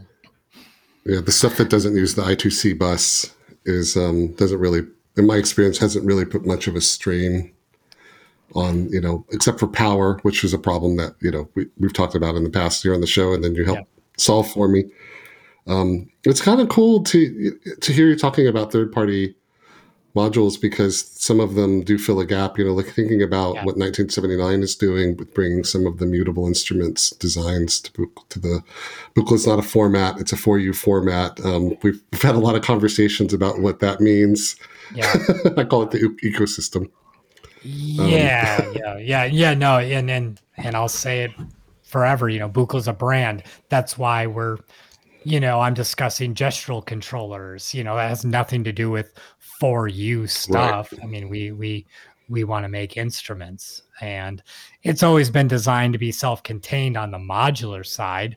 But you know, the world mm-hmm. we live in, I, I I accept it, and and you're right. We we can't keep up. So, um, but yeah, I, I hope people approach us. Um, I'm much friendlier if I don't have to go out of my way, like if someone wants to ask me about something, I'm I'm I'm very approachable initially. So well, yeah, I mean it's like yeah. it's hard to be uh something for everybody. Yeah, impossible. And, yeah. Um so I guess going back to you know the 208C last one we talked like that had just been announced and the yeah. um and the command and now it's been out for oh, it's popular. Yeah i don't know half a year something like that. Thank you. Thank everybody. Thank thank thank thank god don rest in rest in peace and then thank Joel Davel you know don's protege. You know like just just it's, it's crazy well i mean so it was really it was my idea and big push to, you know, make it just as a desktop thing without the controller because I knew there was a lot of people that that was kind of a stumbling point, and they just there's a lot of people like you're saying, Kyle. You know, can't make everything for everyone. Well, this mm-hmm. this this comes across a lot more universal um, yeah. because we're not saying you got to use this type of controller, which is foreign to a ton of let's call them traditional you know, performers. Yeah. You know, people, you know, if, if there's a Mount Rushmore of, of products that a lot of people have, you know, it's a Moog, it's a sequential, it's an Oberheim, and they're often missing this Buchla piece. And giving people the, the means to, to control it how they want and interact with it how they want changed everything. I have so many people now that approach me and are just like, wow, that this this this speaks to me now. And um, and then these are people that have tons of albums out or whatever, and they're using every instrument but ours. Hmm, and yeah. and this really we're not out there to replace that. We're there to to to complement it. And I, I'm huge on that. Like, you know, we we we do what we do and we want to do it really well we we delayed things a few months. Yeah, so since we talked, COVID add to that a little bit, but we did not want to release it until we thought it was as close to perfect as it could be. Um, Vactrols are just the biggest pain in the butt to deal with. They're so expensive, and we have to buy. Currently, we're buying about 60% extra than we actually use so that we can hand sort them. We we go wow. through we we we uh, programmed a rig where we're actually testing rise, fall, all this stuff, and wow. we're, we're, matching all of them. And there's eight in every single uh, 208C portion of an easel, and mm-hmm. that's. But but yeah, it came out and yeah, ever the the the response was really positive. But I I really had felt good about it, and I'm I've been try I've tried to to be upfront that you know the full easel's also coming, um, but but I but I'm I'm glad the way this has gone down, and we're we're now sold out of batch two, um, and we're working on batch three. So in I think the first units started shipping some very early ones in uh, maybe February is when the 208C modules first shipped. Yeah. But we weren't done with the enclosure. Um, we we were having some trouble with the MIDI portion. That that was the big kicker, I think. Um, so those never didn't hit the streets, I think, till May or June. And then yeah, those those all went out the door and then and then um, batch two uh, started shipping in tail end of December but the bandwidth they're very hard to make still mm. and our our place that does them in san francisco uh, who does stuff with um, oberheim and sequential and stuff um, there's so much hand assembly still on these that um, they they can they can only make um, like 20 to 40 a week and I've never seen them make 40. so um, they give me a report every week. And, you know, yeah. I think in February, I got a report one week there was zero, then there was 16, and then there was 16. And that's for the world. And so we're going into batch number three, you know, which is should be 90 days out or so, but we're still finishing up batch two because so there won't be much of a gap between batch two and when batch three starts to ship. I mm-hmm. wanted batch three to definitely include the easel, but I can't. I, I think it's going to be on the tail end of that till the enclosure's ready and stuff. Hmm. Gotcha. I, so, uh, well, uh, on the easel command, Eric, it was. I remember talking to you on the show, and then I saw Charles Seeholzer at Velocity here in Seattle, and he he had a command there, and I played around mm-hmm. with it I was like, this is, you know, it's, it's the easel form factor with a bunch of cool new stuff, and I was excited. And then it shipped, and you know that was cool because we're huge fans of the brand and everything here, obviously. But what's really blown me away is when I see it in completely non Buchla related places. The synthesizers forum on Reddit, the synthesizer subreddit, or you know Muff Wiggler or the Eurorack community on Facebook, you know, and people are using it. Yeah. And it's it's just really that that was really cool to see. I didn't think I wasn't well, what do I know? But I, I really hoped that it would be popular, but I didn't expect it to be that, you know, that popular. And then of course now we get a lot of people. I have a 208C and now I want to get a Buchla 200E system. Mm-hmm. You know, what should I get? And then, and then you're like a, a month later, they have a Skylab chock full of 200E modules that they've pulled together from different sources. So that must be exciting too.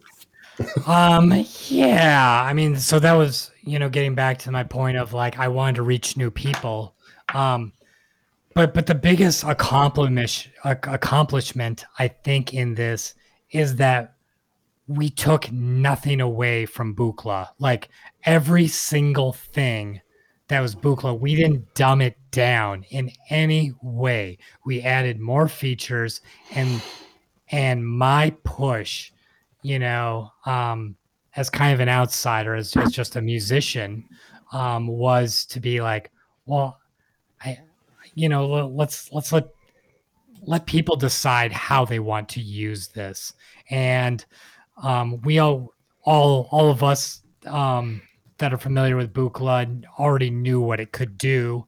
So I want to reach those that would might try doing something different, like you said, and that's that's been mm-hmm. so rewarding.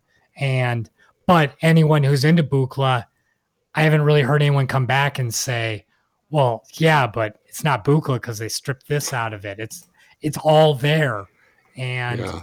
you know that was that's why I'm, I'm, for this is our you know my first major project at me at the helm.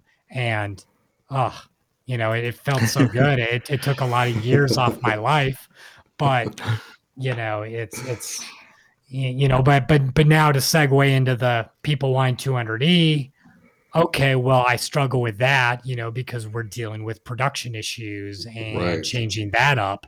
And so now i've been thinking you know the last six months like how do we do this better? You know how do we reach the end user and keep up? And i still want it to be unobtainium sounds bad but uh, that that word but I, I still want 200e is still the flagship. And you know and i think i said that last time like i'm not i'm not interested in abandoning that because it's still you know arguably the most powerful electronic instrument you could get, you know, as a 200E. Um, and uh, yeah, mm-hmm. so it's I'm trying to balance both, but you know, the the easel and easel command has allowed us to, you know, offer benefits to employees, you know, health benefits and salaries. And, you know, I, I still drive a, a 2015 Honda and I'm I'm, I'm okay with that. I'm, I'm very grateful. Um, but but yeah, um, it's it's it's nice to just have some security and be able to develop new stuff. And but but no, I, I'm I'm very happy with how the easel series, and I'll, I'll include 208C, easel command, easel, you know where that's headed, and and has, has been good has been going. Mm-hmm. And I mean, I've always seen the easel as being um, a gateway drug into uh, into more you know uh, standalone modules and stuff. So so it does make sense that yeah, you're going to get pressure on for more of the 200e stuff. Yeah, yeah, it um you know, we always try and also make stuff that's you know somewhat backwards compatible so you know the things that people had before for their easel series you know would work in this or things that we designed for this would work in the previous easel. Um, you know, we we try our best um, to to make that happen. Um, but yeah, there there is a there is a, a fair amount of interest in the 200e, which is nice. Um, and you know, let me know whenever you guys if if you ever want if you want to segment you know segue into that um, at all. Um, yeah. well, I guess I, I don't. I don't want to diverge. If you want to keep talking about the easel, we want to hear it thing, all, man. yeah. Um. But I guess real quick, I'm curious if you'd be willing to share, like, how many, how many are out there now? Um. I mean, we're still not. We we deal in hundreds. Yeah. Um, not we're not Moog. Uh, yet. um, um, although I, you know, um, I, I, I appreciate what they do. Um, we we're not in. I mean, it, we're not that far off from hitting, um, you know, past 100s mm-hmm. um, we're we're we're nice. Yeah, it's good. It's good. You know, if if our factory can, our our, our partner uh, CM in San Francisco can give us 20 to 40 a week, uh, we take as many as we can get out of that. And mm-hmm. that yeah, and we're reaching new markets too with that. So you know we're seeing um, a lot of interest in China now. Uh, we have some great um, some artists over there that we're starting to work with more, and um, Japan's getting a lot bigger uh, for us as well. Uh, still haven't hit um, South America. A little bit's coming up, like some Colombia and Brazil, but but um, but I think the big one that that surprised me is is China coming up, and then a little more um, uh, Russia uh, starting to get into it. You know, but yeah, no, I, it's, it's, you know, I'm not, uh, it's, it's, yeah, no one needs to shed any tears for us, but we're not, you know, we're not, we're, we're not rolling in it or anything, you know, and, and we're just, there was so much development in this, even though it appeared on the surface like it was just like, oh, just update the last easel. Uh, we completely, you know, you know, yeah. rethought everything and went over every circuit, you know, in that thing. You know, we left it intact, but we tried to optimize it and made yeah. it consistent. I think that was another big thing for us is, you know, to design it so that we could keep up with demand if it grows. Mm-hmm. Um, you know, try try and keep up with demand. Uh, but but we're it's doing better than I expected, but I knew it would do, you know, relatively well. Mm-hmm. Yeah, I mean, I guess I'm always curious of like, you know, how many users are are out there, and it's hard. Yeah, I don't know. I'm sure it's hard to quantify for you as as well. Yeah, yeah. I mean, we're not make noise either. We're, I mean, there's, there's they sell a lot more than we do at the price point, but it's it's I think it's a lot of classic users coming on and getting caught up where they they've they're not new to synthesis. They're they're just like, okay, finally this is a piece that also works for me. Yeah. You know, it's not designed specifically for them, but it uh, it is designed with them in mind that it should be approachable for them without, you know, over, you know, they don't have to undo everything they thought they knew you know, in the mm-hmm. past. Mm-hmm. Um, okay, well, we can, yeah, scoot over to um, the 200e stuff. And so you have like a new distribution model that you're trying to work out, or yeah. So, so our so so Don's friend, um, guy named David Riley, uh, was heading up production. He's in Monterey, California. He and Don mm-hmm. were friends, and he really he did all the 200e dating back um, to the early 2000s, and he had this company. And when I took over, he, you know, I we we left everything in place. You know, it yeah. it, it, made sense. Um, I didn't want to pinch pennies and try and oh, let's move this overseas. Ah, nah, it's yeah, I didn't want to do any of that. And Dave, the uh, SOB. I'll try and keep it PG. Um, uh, up and retired on us. He he he oh. decided, oh, I I want to enjoy the rest of my life. Ah, what a what a jerk. What's that? Yeah, like the what? nerve. And he um but he was such a great partner for us. Like we would actually be able to strategize with him about circuits and um and Don would and then going flowing into Joel. Um you know, would uh, we'd work with him on things and strategize about, you know, how to make sure we've got the parts and everything. And and he was he was just amazing to work with. And then, you know, when he sold the company, I was like, okay, well, I'll I'll stick with this. And it just you know, we we lost that connection. You know, mm-hmm. the new ownership of that in Monterey um, really had a different way of doing things and a little bit more of a bean counter attitude. And there's no relationship, zero communication. And, you know, I, I would say like, Hey, we, we need uh, this and this and this. And with the, with the new uh, ownership and management, and they were like giving me like four month lead times. And I'm just like, well, like what? Like, wait, like what? He's like, oh well, we don't have this this one part, which is, you know, we have special. You know, there are parts we get made just for us. You know that we have custom sizes done of, and but we have to buy, you know, thousands right to keep in stock. And once he um, exhausted that stock, he never bothered to let us know that this needed to be replenished. And that happened with a couple of things. And it really in the last year has been a real bear trying to get 200e to people. And and i don't even really think it was covid related. It was just he mm.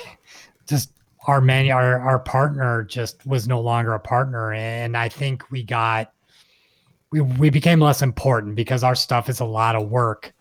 And you know they our stuff is very expensive to build because it's a lot of work.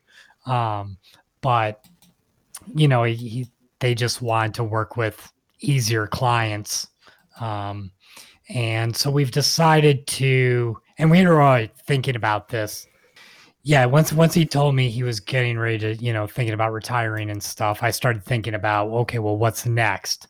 You know what if the new ownership doesn't work out or anything and, and surprise surprise yeah right um and so we we had this idea that we should you know either start doing our own doing more in house and building more stuff having this stuff somewhat built on our shelves and then finishing it off, you know, built to order. So mm-hmm. getting the uh the PCBs um populated with, you know, uh surface mount stuff mm-hmm. and then from there, you know, so so getting a partner to do that uh for us and then we take it over back in house and we finish up the hand wiring and programming final QC. Mm-hmm. Um, so that that's and we're just transitioning. I um, I fired the um, CM our previous manufacturer in January, uh, somewhat abruptly, but um, it uh, felt really good, even though February was a big pain.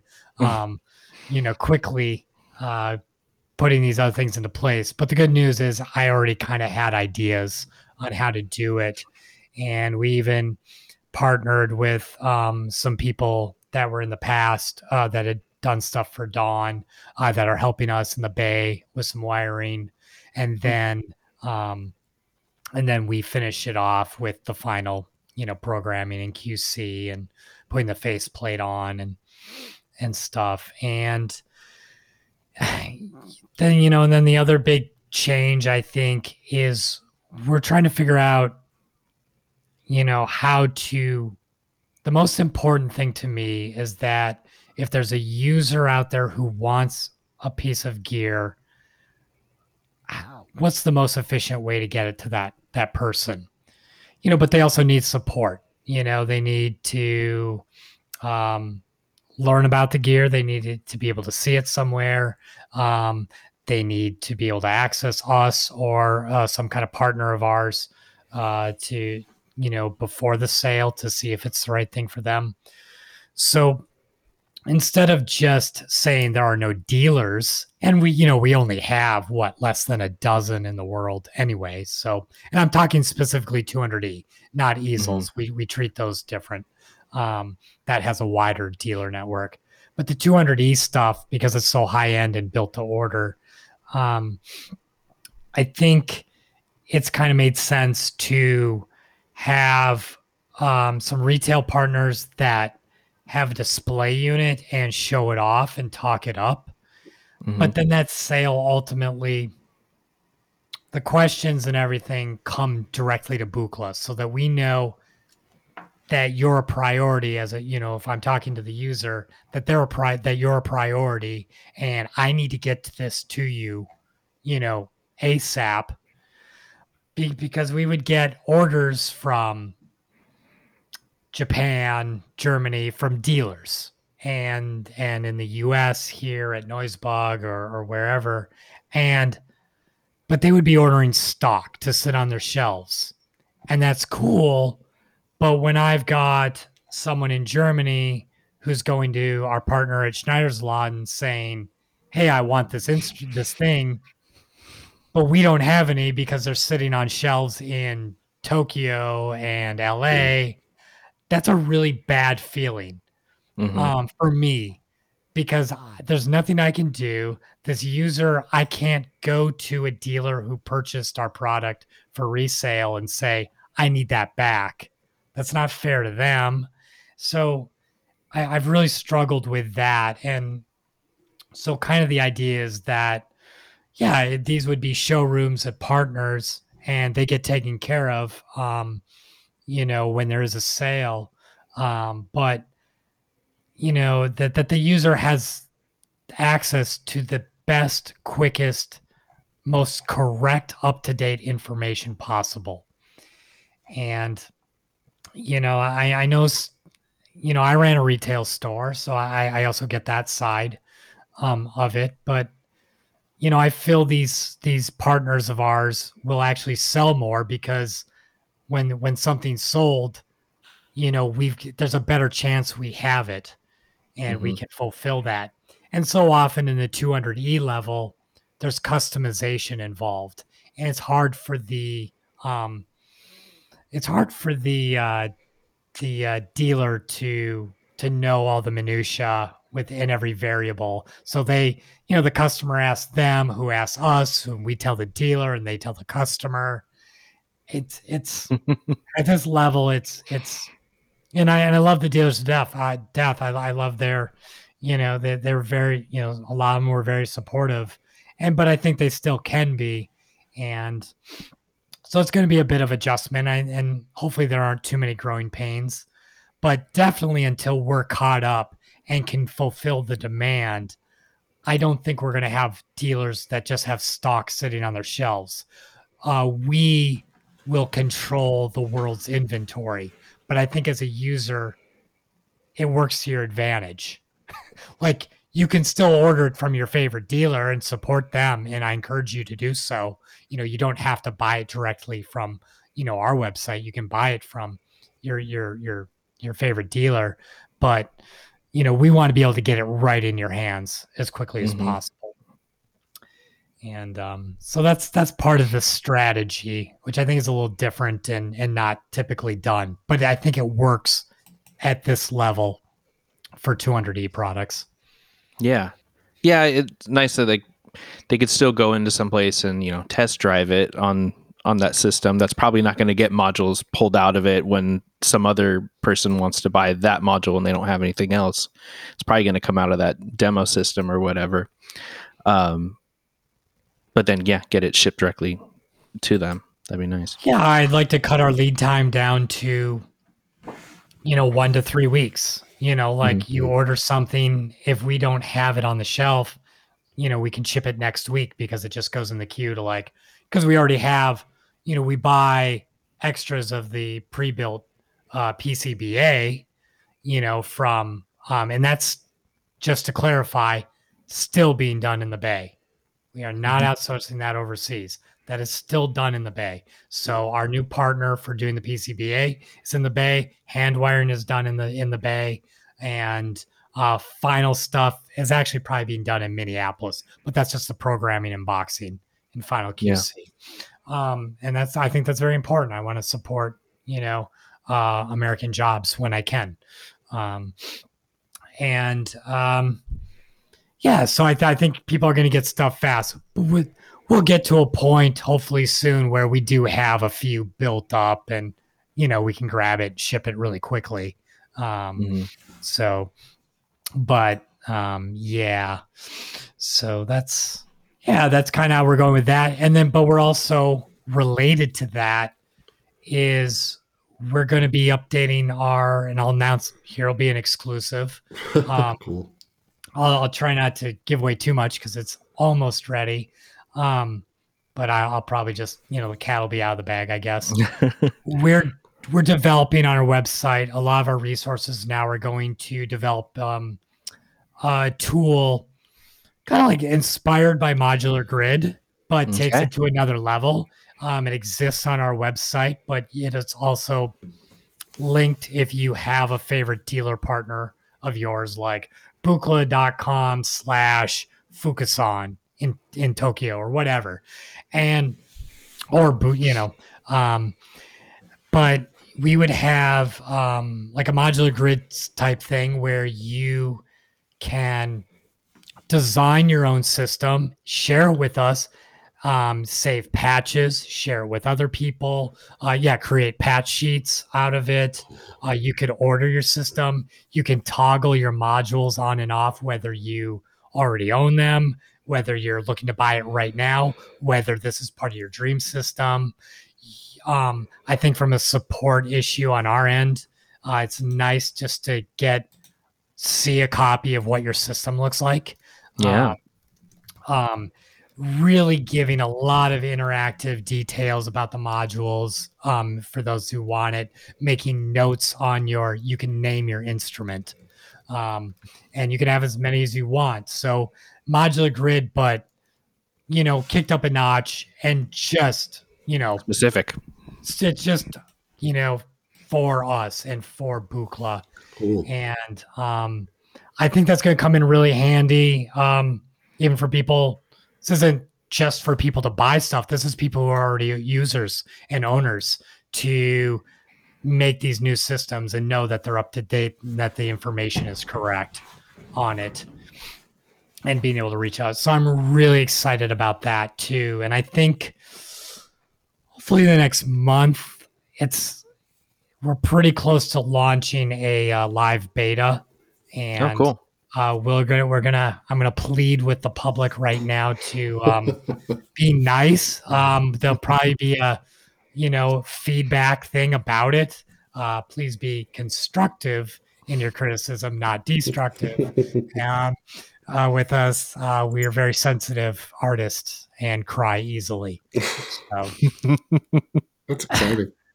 Um, so yeah, that's going to benefit, I think, a lot of people, and um, yeah, I'm really excited about that. You know, right on. That sounds neat.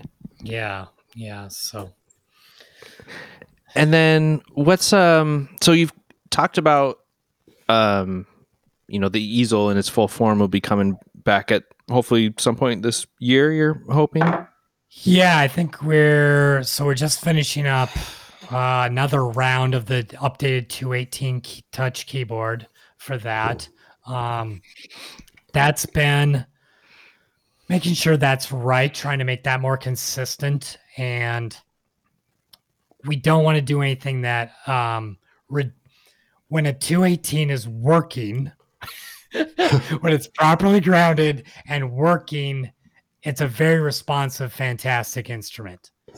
Yeah. You don't want to do anything to take away how responsive it is. That's been the struggle because when you start adding more things to stabilize it, it's not as, you know, it just doesn't, it's just not as responsive.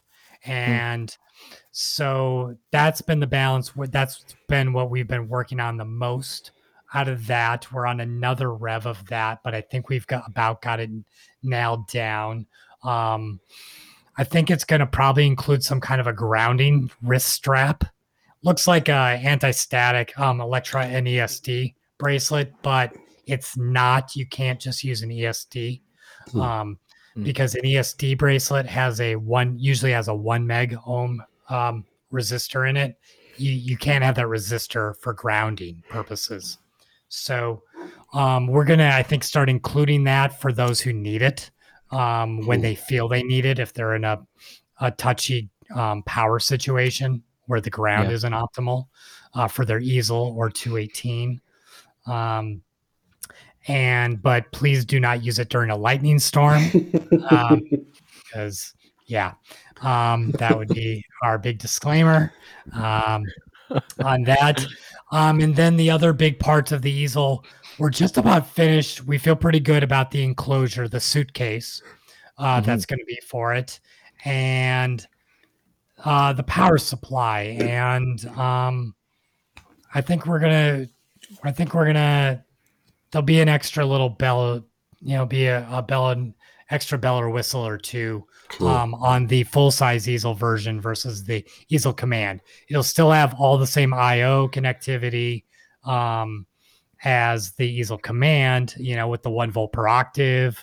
Uh, mm. If you want to use that, if that's your thing, um, it'll have that on there um, and the MIDI stuff. But those are the two hanging points for us right now. But I think we're about done. And when you see the announcement I'm hoping within 60 days we can unveil it and that we're able to ship third quarter. You know. Okay. Um, yeah. I'd like to to actually be able to ship, but I'd like to be able to show it off uh, by May, sometime in May. Nice. So are the the two eighteen upgrades just kind of just to bring what was before just a bit more functional for people? Or are there going to be other um, features that have been added? There's like a couple joysticks. Um, um not a joystick, but there is. It's not going to be a huge uh, set of upgrades, um, but I think the price point's going to be a little better. So Lem 218, still trying to. That's if you don't have a Buchla and you just, it would just come in its own enclosure. So if you're using it for your rack or just as a MIDI controller, um, I think that street price is nine ninety nine US dollars mm-hmm. is what we're trying to do. That's as a as a desktop, you know, standalone controller. Um, otherwise, for an existing Buchla user, uh, we'll sell it as a, you know, 218e module, mm-hmm. and that's think that's gonna be like seven ninety nine somewhere in there, mm-hmm. um, a couple hundred dollars cheaper uh, for those who just want to put it in an existing rig, and then the easel, the full size easel, um, Target Street price is thirty nine ninety nine. Wow! Really, right? yeah, really yeah. trying to. And the demand, seeing the demand from the easel command, um, has helped with that because that makes it a little more affordable and justifiable that we're going to move enough to bring the price down. Um, so yeah, for a thousand dollars, you're going to get a suitcase um, instead of the smaller four panel powered mm-hmm. case. Uh, you'll get a you'll get a larger suitcase with two rows, and um, the new PSU with one or two bells and whistles, and the 218. That's what you're getting for a thousand dollars. That's my. I feel pretty good about that. That's not hundred percent set in stone, but I'm I, am i am pretty sure. That's awesome. I would Can't hate wait. to go past that, and I think we'll do. You know, I think a lot of people will buy that too. And for those who bought easel commands, uh, we're working out ways where, you know, a lot a lot of people have asked, can I also get the suitcase and 218 and uh, we're, we're going to try and work something out for them too so that they can move their 208c back and forth if they want or just move it to the new easel and you've got a four panel you know yeah. Case left yeah. over you yeah. know that that's part of what i was talking about with i'm never trying to leave people just well what the heck did i buy this for then you know like yeah just just toss that out because that's useless now it, yeah, i mean no. it's it's you know that's i I really put a lot of effort and push for that every time I can. Um, so that the stuff is still usable in a different form or, you know, um, so that's, that's, so yeah, people who have easel commands, um, yeah, they, they will be able to, uh, be taken care of somehow, uh, to transition over to this, um, hmm. to an easel if they, if they want to do so. I've I've heard from a lot of people that after, you know they've got their commands and stuff, and they're jonesing for a 218, which I, yeah. I guess I thought it was. I, I didn't expect that because I think as we've seen, it, it, works really well with like the Sensel Morph, um, and but but yeah, you know there is something yeah. to that combo. I mean, it was all yeah. designed together. Yeah, I'm a I'm a big proponent of kind of keeping the easel the easel. But yeah. then then you also have people that are like they're ready to chuck out that 218 and fill it up with four other Buchla modules too. So yep. yeah, yeah. I think we're gonna try and sell the the case on its own too for you know those who want to do their own whatever you know so it's it's it's like a smaller thing than a skylab but yeah there's um, a lot of demand for that yeah you know? i think yeah. so so yeah. and, and if i can get that price you know close to 999 for the case with the power and everything. Yeah, um, I, I, think people would be happy with that. Um, I, th- I think you can achieve that with the easel command if you want the 218. You can either go with the easel command with a LEM 218, which is a nice, beautiful little setup. I yeah. think. I think that combination yeah. together would work. Would look really nice on a desk, or you go in that you know, like you're saying, Kyle, that all that all in one um, excuse me. Um, you know, you get that all in one in the in one suitcase. Um, you know, but I I think, yeah, yeah, I, I think you know there there are going to be options for those who want it and don't want it and whatever. Um, yeah. So Very last cool. time you were you were with us, a couple of things that were I'm going to put you on the spot, Eric. A couple of things that you had on on the radar was the full size 100 system, and then potentially some 200 reissues of sorts. Um, maybe working with human comparator or, or another partner. Is that still on your roadmap, or kind of set that aside? What's going on with that? So the 100, um, you know, is with human comparator and uh, with Yoon uh, from that, from Human Comparator. And, you know, we both got so busy mm. Um, with other projects. And when um, uh, F- Felix came on board, um, just a heads up. So, so Charles is um, has transitioned and she's now referred to as Felix is oh, her okay. name now. Just just a heads up. Cool. Um, Good to know. So since you, you mentioned uh, before. Thanks for so, that. Yeah. Um, so yeah. Um, so so Felix, um, when Felix uh, came on board, um, that really changed things. You know, when I hired her um, summer of 2019, she moved out from Washington um, over, you know, to us, and that, mm-hmm. and you know, so Felix, you know, we've wanted to switch to focus on uh, 200 reissue, which is still on the table. I think 100, you know, I haven't talked to Yoon about it in a little bit. Um, 2020 was so focused on the easel, and 2021 so far really mm-hmm. has been um, just because the demand and um, it's what we've been able to um, focus on to you know make make uh, have our employees um, have a better life, um, live you know give them a livable wage, um, and give them benefits that they deserve, and um, the 100. I, I hate to say it, but I think it's just kind of gone the back burner, and mm.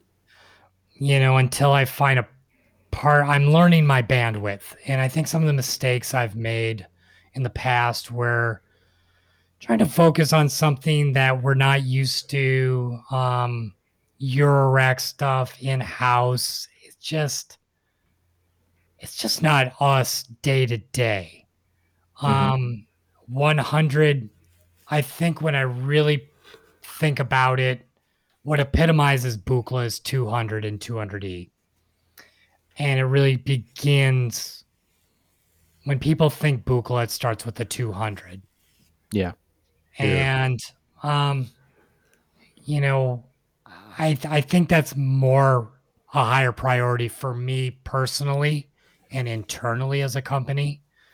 Um, so I still like the idea of the 100 coming out, and we're always up for partnerships. You know, we have limited bandwidth um, internally, and you know, Joel's gonna always want to focus on what's next. Mm-hmm. You know, mm-hmm. learning under Don. You know, you you never look back, and yeah.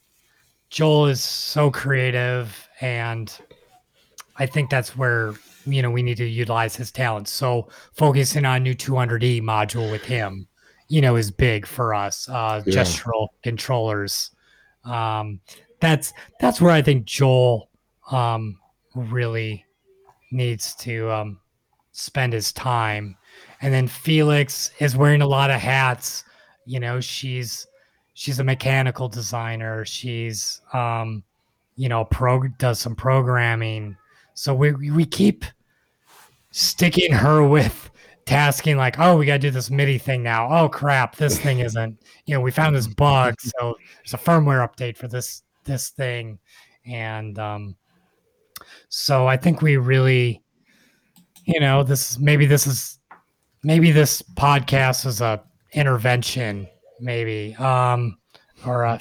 slash, slash a cry for help on my end, um, and looking back at some of these previous things that I think are very important. Um, but I, but I really want to start embracing some partnerships. You know, like we did mm-hmm. with Sensel, and we've done with Arturia, and we've done with, um, um, you know, we've done with, um, uh, uh oh my gosh, Softube, of course. Um, yeah. You know, but that's why we're talking to somebody about, you know, technology used in a gestural controller. You know, like okay, well, you know, because because Joel and Don were inspirations for them, you know, yeah. and and so them, you know, people like that approaching us saying like, this is kind of interesting, and Joel and I discussing like, be really nice. We want to get back to this, but we've got this 200e thing we got to do. But mm-hmm. I really do want to get Felix. Um, and she, I, my understanding is she does too. Want to get focused back on you know some of these reissues and especially the you know the initial core five you know mm-hmm. and i don't think it's out of the realm of possibility that those are done this and released later this year cool so. yeah it's got to be hard to you, you know like we said don never looked back so it's like you're always trying to look to the future of like what we're going to do next but then there's all this amazing history that yeah. um you know that people are drawn to as well. And then and then you have the current, you have the two 200e stuff. So yeah. Yeah, it's a lot of ping pong and I'm I'm sure it's yeah, then tough to focus on any one thing.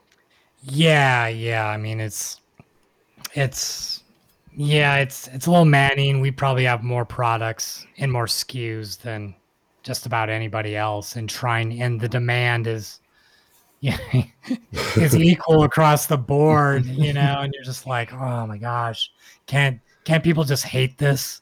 You know, like like so so so Robert, let's let's just tell everyone, pretend that your stuff doesn't work anymore and it's all gone to crap. So please nobody buy any more stuff so we can focus on three things that people like. And uh, yeah oh gosh. Yeah. yeah I, I, shouldn't have fixed your thing. Oh my god. Sorry. yeah. Shit. you could have had your Thursday night back too, probably. I know, know? I know, right? right? Keep, keep that lag. We just keep taking and taking. Ah, uh, yeah. So, well, so, cool. so, yeah. Sorry to disappoint you about the 100. no, I'm not saying it's off the table, up. but I don't think that happens until we partner officially and we can move forward with Yoon or potentially somebody else. Um, yeah. But you know, they have to really their heart has to be in it, and Yoon's absolutely is. You know, if if if a human comparator decides, you know, to go all in on it, then you know it's going to be great, and that's why I'm so yeah. excited. And you know, he started working on more Serge stuff, and um, yeah, so we'll see.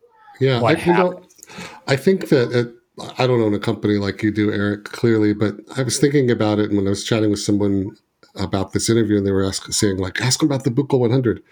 I was thinking, you know, you didn't take pre-orders, and you didn't take deposits. It was no. something you wanted to do, and then sometimes things just get put off until later. You know, like I've got a, a thousand ideas like that, and as long as I'm not on the hook for any of them, then I can just right. decide and do them later, maybe. So yeah, but still really excited about the 200 reissues that Felix is working on, and of course, everybody would love to see a 200e module come yeah. out. You know, um, the other thing that I promised to ask you about was yep. bug fixes for existing 200e modules. Um, now, when I say bug fixes, you know, some of the older modules like the 272E have some kind of quirks to them. Um, that are kind of well known. Are you still, as you're shipping, uh, you know, new 200E modules to folks, are like Joel or anybody else still working on addressing, you know, any issues that have popped up over the years? Some of those are 12, 13 years old, you know. Yeah, yeah. So, you know, and that's you know the, the I'd say the first year at least um, to 18 months under my uh, watch it that you know that's what no one saw was the amount of effort it went to to kind of quietly fix a lot of things. Um, 272, um, the issue with that, so you know, we can probably actually help some people if they have issues. Um, it was the startup. What we discovered was the startup sequence of the tuners of the radio tuners was the sequence of those starting up is what would freak it out hmm. And why you would need a power cycle. So yeah. it didn't. It didn't. They didn't boot up in the proper order.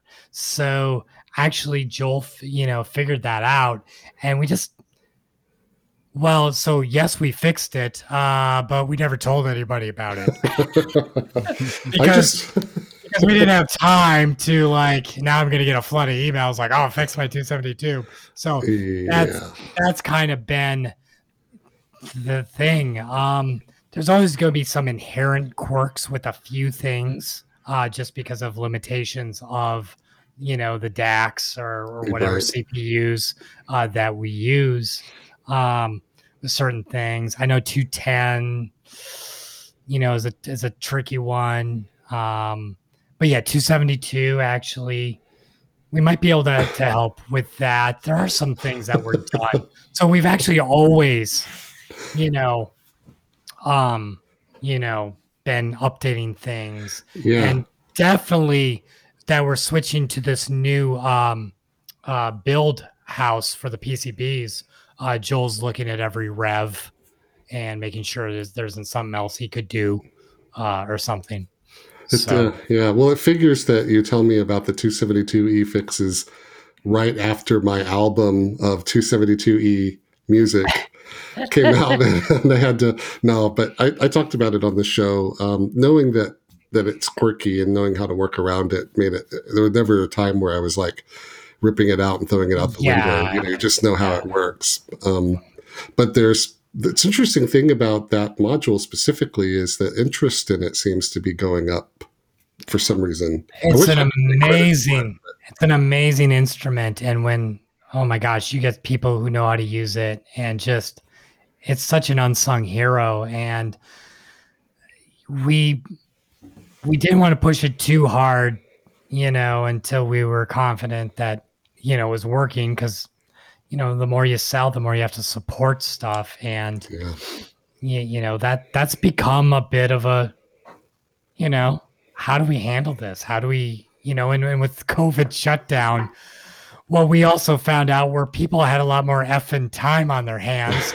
So they, they found problems with our shit. So, so we're, we're like, my God, we never heard about this because people are bored. So they're like, wait a minute. Is this a I should, problem?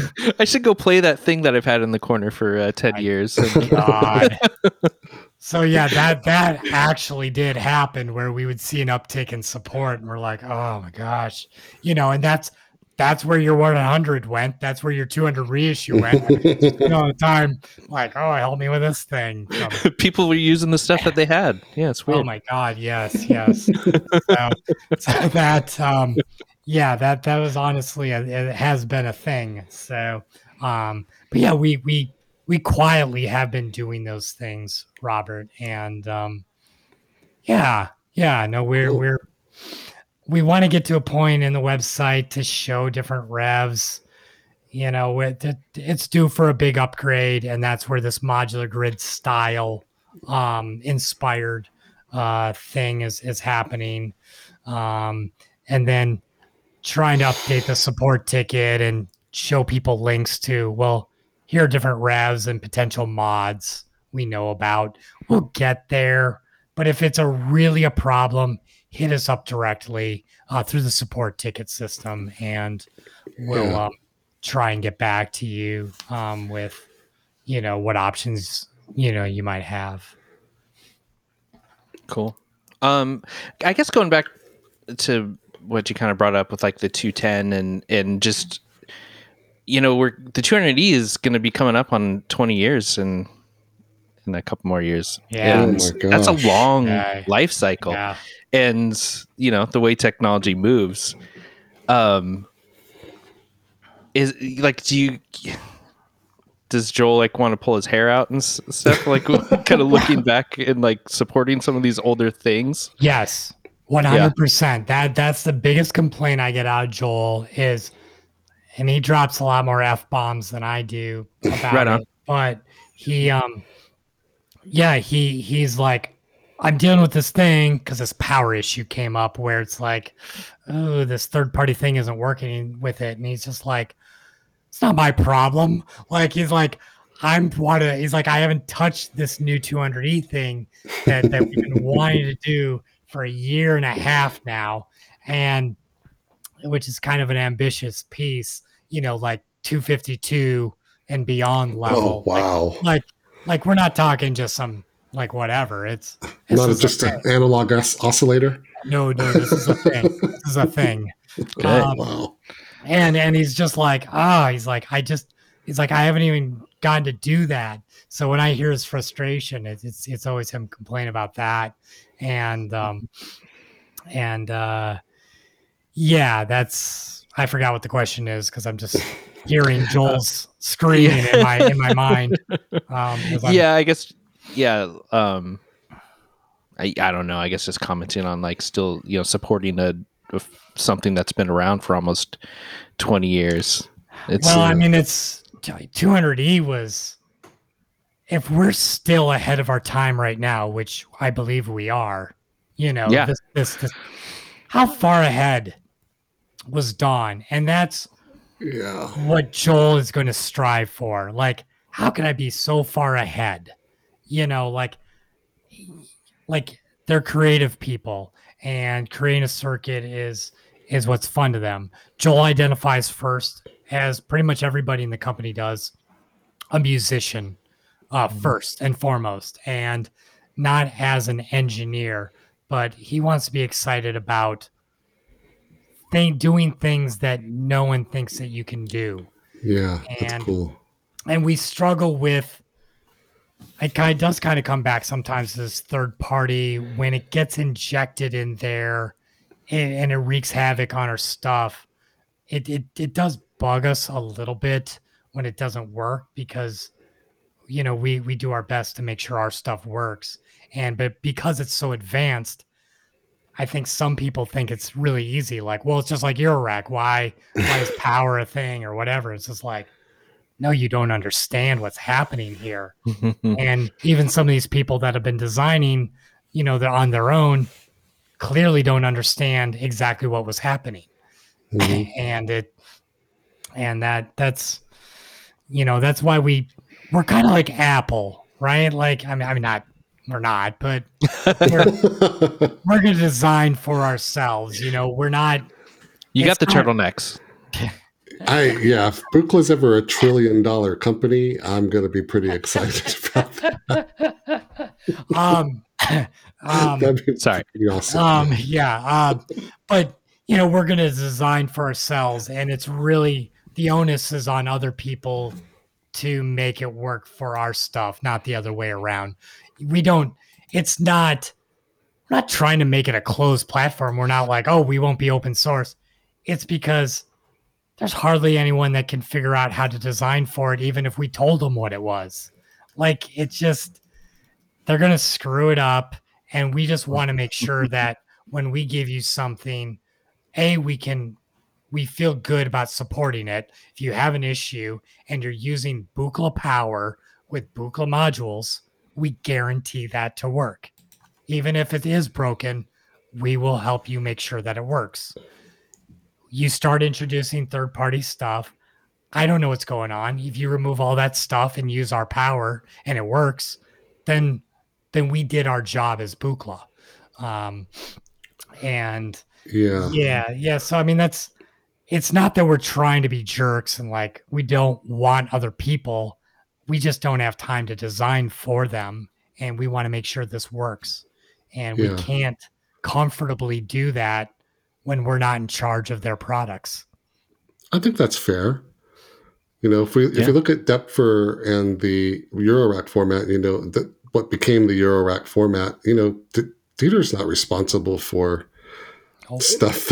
you know, weird. When I bought an SMR and it didn't work in my little Eurorack lunchbox yeah. because it pulled too much 12 volt on the rail, you know, like it's all right. Well, that's the thing too. You know, we've been talking a lot about trying to avoid the language of the Buchla format and mm-hmm. trying to say, you know, the Buchla ecosystem, which is in the 4U format because people say, I want to have a Buchla and it should have a Keen module and a Studio H module and a bunch of, you know, 200R modules. It's like, that's not really a Buchla. It's not even it's a Buchla case. But there's a connection to you know, there, we need a word, we need a way to describe that. I, I, think what I've always thought about, because yeah, I mean, Buchla makes instruments. We don't make parts. Our stuff are comprised of parts, and we've allowed people to purchase parts. A 292E is a part. A 281 is a part. I mean, really, of an instrument. Mm-hmm. Right. And, you know, for us, it's you know 208c is probably the closest thing there is to one part that's one instrument is a 208c um, as a as you know um, i think the terminology because you got two things that are for you so maybe is it for you b and for you s for Serge and Buchla? Is that for you for you tiny jacks? Yeah. but for you s for Serge, for Serge and for yeah. you b for Buchla. like is that a thing we can make happen is that you know I, I was talking to friends at other large companies i won't name um, you know we we will be making a little more effort to make sure there's less market confusion I'll say that, you know, with our brand, like when you buy a Buchla, you know you're buying a Buchla. Um, mm-hmm you know, I, I'm again, I'm cool with other stuff. Just make sure, you know, don't.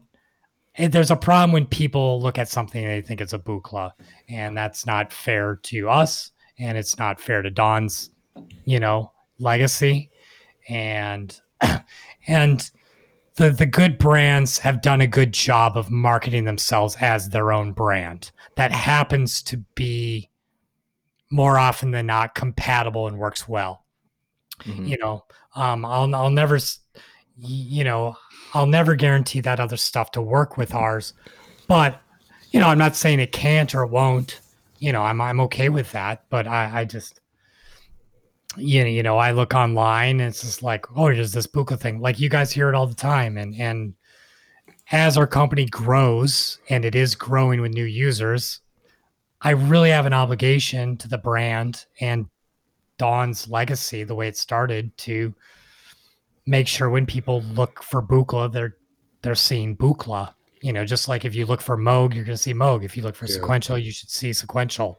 And if someone wants to do something that's similar um, or inspired by, that's okay. But you know, it needs to be clear that that's them. That's not ours. Yeah. Well, yeah. are are you okay with us calling this a Buchla podcast? Yeah, absolutely. You know, you know like, yeah, absolutely. well, you, you know, know, it's like it's along the same lines, right? We we say it's a Buchla podcast for you. Um, we mostly talk about Buchla modules. Like this month's featured module is the wonderful 297, which is almost 20 years old, by the yeah. way. Um, so yeah, get, get ready to restock that thing because that thing yeah, is gonna we after this hit. Wow, I think I have a bunch in stock actually. So yeah, we we well, not, not for much longer. Kyle and I Thank both you. we both made featured module segments with the 297, and man, they're good. I'm gonna say they're, they're good segments. That thing can that thing can rock. I'm I'm not kidding. Like, yeah, you, yeah. You patch it a certain way, you put a, some good harmonically rich content into that. Oh boy, it's fun. Nice. I like it. It was also impossible to understand when I first got it because I was like, it's a phaser. Why'd I spend fifteen hundred dollars on a phaser? oh, I better flip this switch. Okay, that uh, that makes sense. yeah, yeah, yeah. I, I, had I had a Mutron biphase at one point in time, which was you know yeah close to that that number at its time. so, have you been um, getting other tough questions that you're afraid to ask me? let me throw myself under the bus here. Like what like what are they if you can say it in a non-dickish way like what's the, what's the it's jerkiest questions you get that are worthy of asking just politely?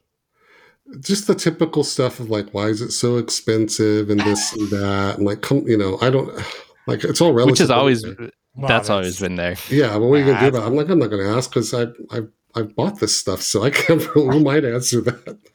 Um, I, there's a long-standing thread on Muffwiggler that goes back to like 2011 that has bug reports in it, and people are like, "When are they going to fix that bug from 2011?" Like, I don't know.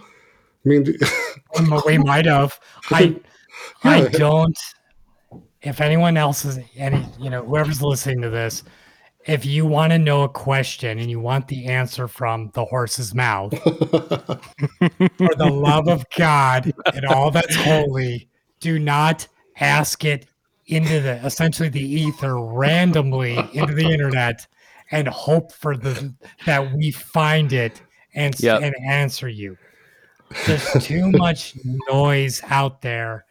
I don't I personally do not have Facebook, Instagram. I have zero uh, social media accounts. Um, it's very rare I go on Muffwiggler. We'll never look there uh, for stuff. Um, so if you have a legitimate problem, question, concern that you would like an answer from us about, um, please ask us directly.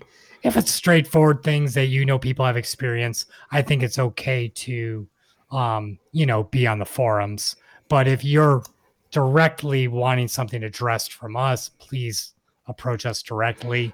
Yeah, and ho- hopefully, hopefully at some point, you know, I kind of like the idea of some kind of forum, you know, that we host that's official for us. Mm-hmm. That'd be awesome. People can talk amongst themselves.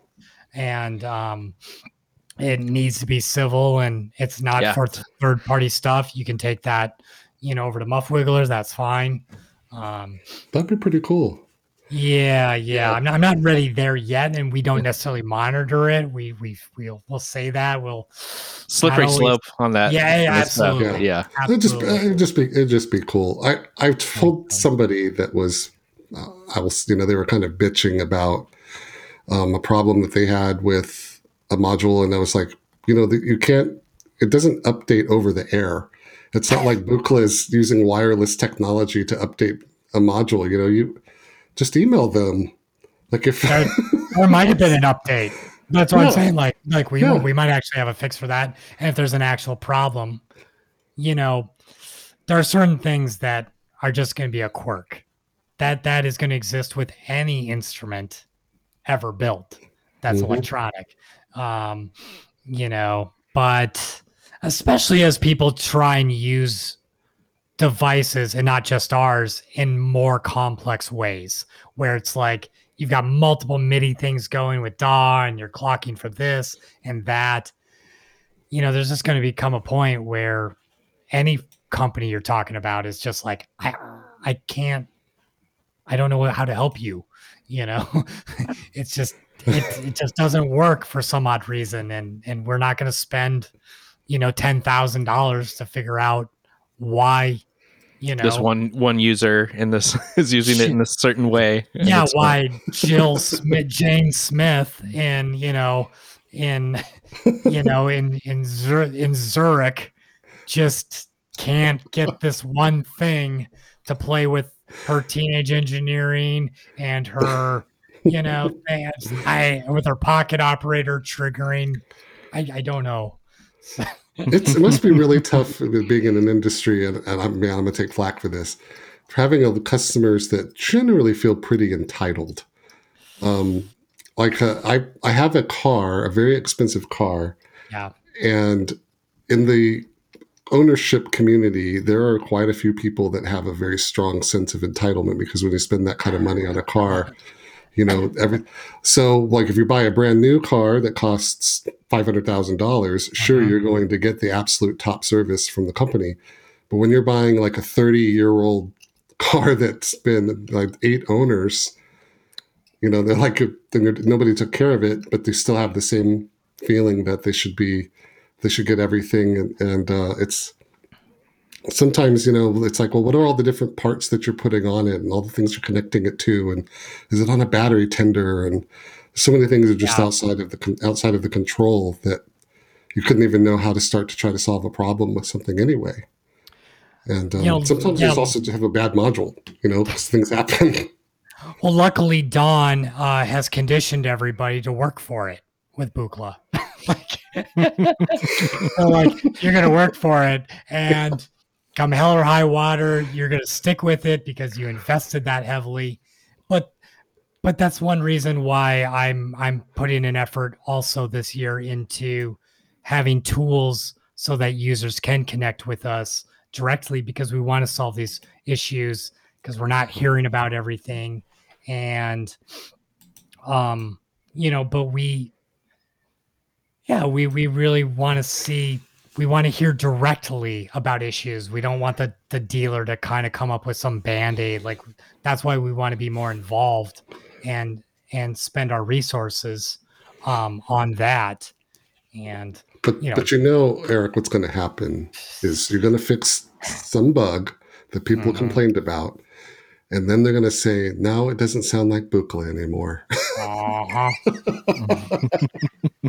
and I and I'll be like, "Wow, it sounds like time to buy a different instrument." Uh, sorry, it didn't work out for you. You charge them to go back to the way it was. That's the Apple model. Yeah, I don't like right. the current OS. I need to go back to the previous version. I'm going to have to buy another computer that, that has it on it. Oh my gosh! Yeah, yeah, yeah. We already deal with that with like yeah that that iProgram card. So yeah. we gotta, be, yeah. But we're, but we're replacing that, but but the new software for that, um, for the new, it'll be called the Program Manager now, replaces the iProgram card. But those people who have an iProgram card, same hardware architecture, so the new software will run your iProgram. Oh, there card. you go. Nice. So we're we're very for every time someone really gets mad at us, please just think about that we we we're, we're, trying to make it all right and um, you know the the best and easiest thing i could do is only i could fire everybody in the company and just make easels and i could go retire um, on an island somewhere and good luck to you and not think about it again. Um, that would be the smartest thing personally for me. Um, where I will have a lot of money because I'm not trying to, you know, make everybody happy, mm. users and employees alike.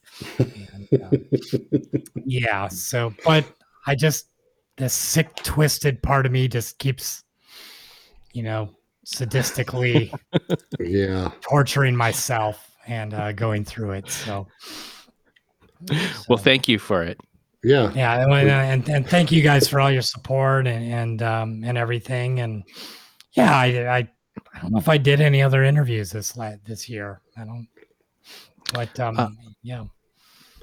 well you know you're always welcome whenever uh, that 200 new 200e module uh yeah. services oh god i, I you know I, a couple dudes that will like to hear about it for sure. Definitely yeah Nice, nice. It, um, and the technology, you know, with Teensy and Arduino and Raspberry mm-hmm. Pi, not saying that's what you're doing, but when Don was working, you know, like 2009, something like Teensy just was that was a way out to the future. To be able to have a, a very fast computer the size yeah. of a postage stamp. Mm-hmm you could do something pretty like the 252e, you know, way beyond that with uh, and relatively easy to code. When I say easy, I mean as a programmer to learn yeah. the, the API and stuff, not that you could do it fast and cheap. Just to be clear to everybody. Yeah, right. So the, the possibilities are pretty wild, and then I've been thinking about that in the context of the spirit of what of what Don was working on, like the 251e and the 252e being two of the the modules that he designed toward the the end of his career yeah. there, and those were like, you know, I I hadn't seen anything like it before. We have some stuff like it now, similar. The the orthogonal devices sequencers uh-huh. got a, a, similar feel to the 251e. It's not the same. Yeah. but um, those super complex, deep, rich computer-based sequencers are now what everybody wants, and um, that's pretty amazing. Well, I'm not going to say shit about whatever the new 200e is. So. Even though I did that wonderfully mm. romantic uh-huh. setup. Mm-hmm. uh-huh. I see that. I see what you're trying to do. Dang. Uh, but should have had yeah, video yeah, on. no, it um, yeah, yeah, the, the 252 to you know the sequencers, you know, especially 252 and you know, yeah, 251's great um as well. Um, yeah, it's just we're we're we want to keep pushing that technology and, and that was was so amazing i think about don is that you know if he had the access to the technology that there is today think how much he was always pushing whatever it was yeah. way beyond what its limits were supposed to be and figuring out how to force whatever he had to make it do what he wanted. And, you know, that's why we were so willing to jump in with Sensel. I mean, they're the way they do the the resolution of the touch controller is just mm-hmm. so amazing.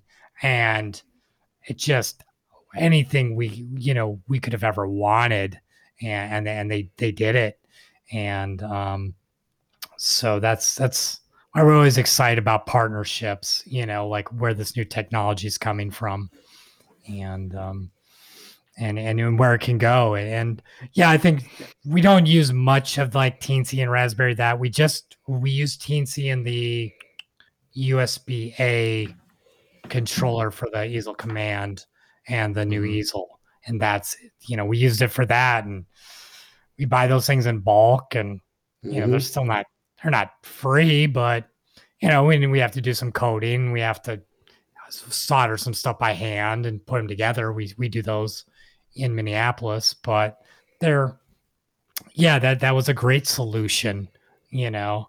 And um, I think uh, there's a thing on the on the new on the full size easel that incorporates a similar thing for cool. this extra device. You know, because how do you give something something that's a pretty useful tool that's affordable? Mm-hmm. Um, I don't think we'll ever be to the point, you know, where we I, I shouldn't say ever. I, I don't think there's anything out there that can do what we're going to demand of it out of like a 200e module, you know, through and through, where we could just make it for, you know, next time, where it's just all, you know, under a hundred dollars in parts. You know, our stuff costs a lot of money just in parts um, mm-hmm. to build, and um, yeah, but uh, when we can do these little accessories and, and make them a little more affordable, um, that complement our stuff, uh, then then we're we're happy to do that when we can. Cool. Right on. Okay, well, we've taken up uh, a ton of your time. Uh, yeah. but, whittle, uh, whittle, it down however you want. We're going to whittle it down to you saying, I'm only going to sell easels so I can retire. That's, That's really the, the takeaway. That's the clickbait. Uh, yeah, that's the uh, yeah. Eric says, you know, he's gonna fire everybody. it's like a yeah. one minute interview with Eric Fox.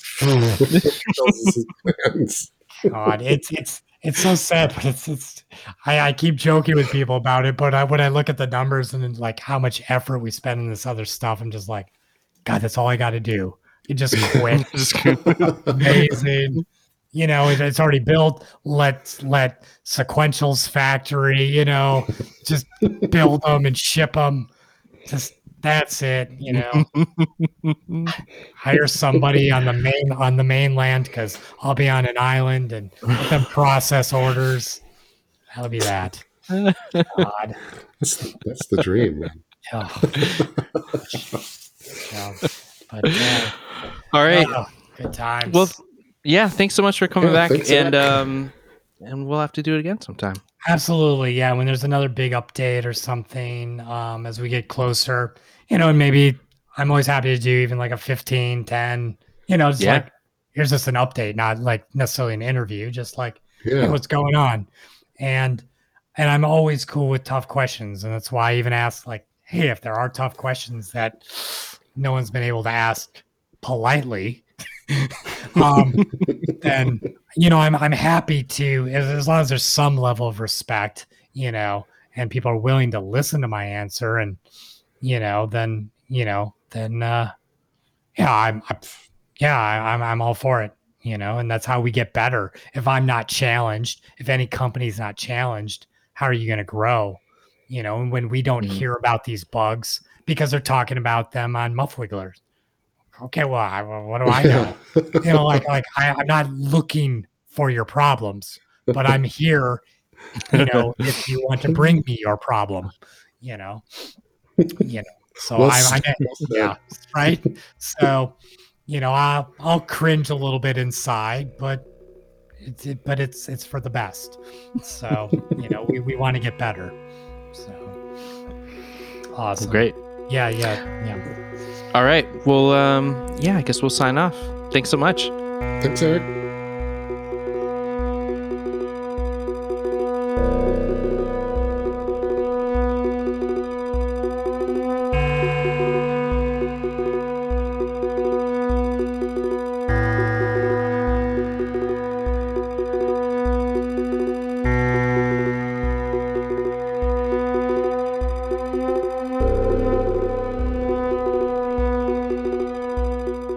We'd like to thank Eric Fox for being on the show today.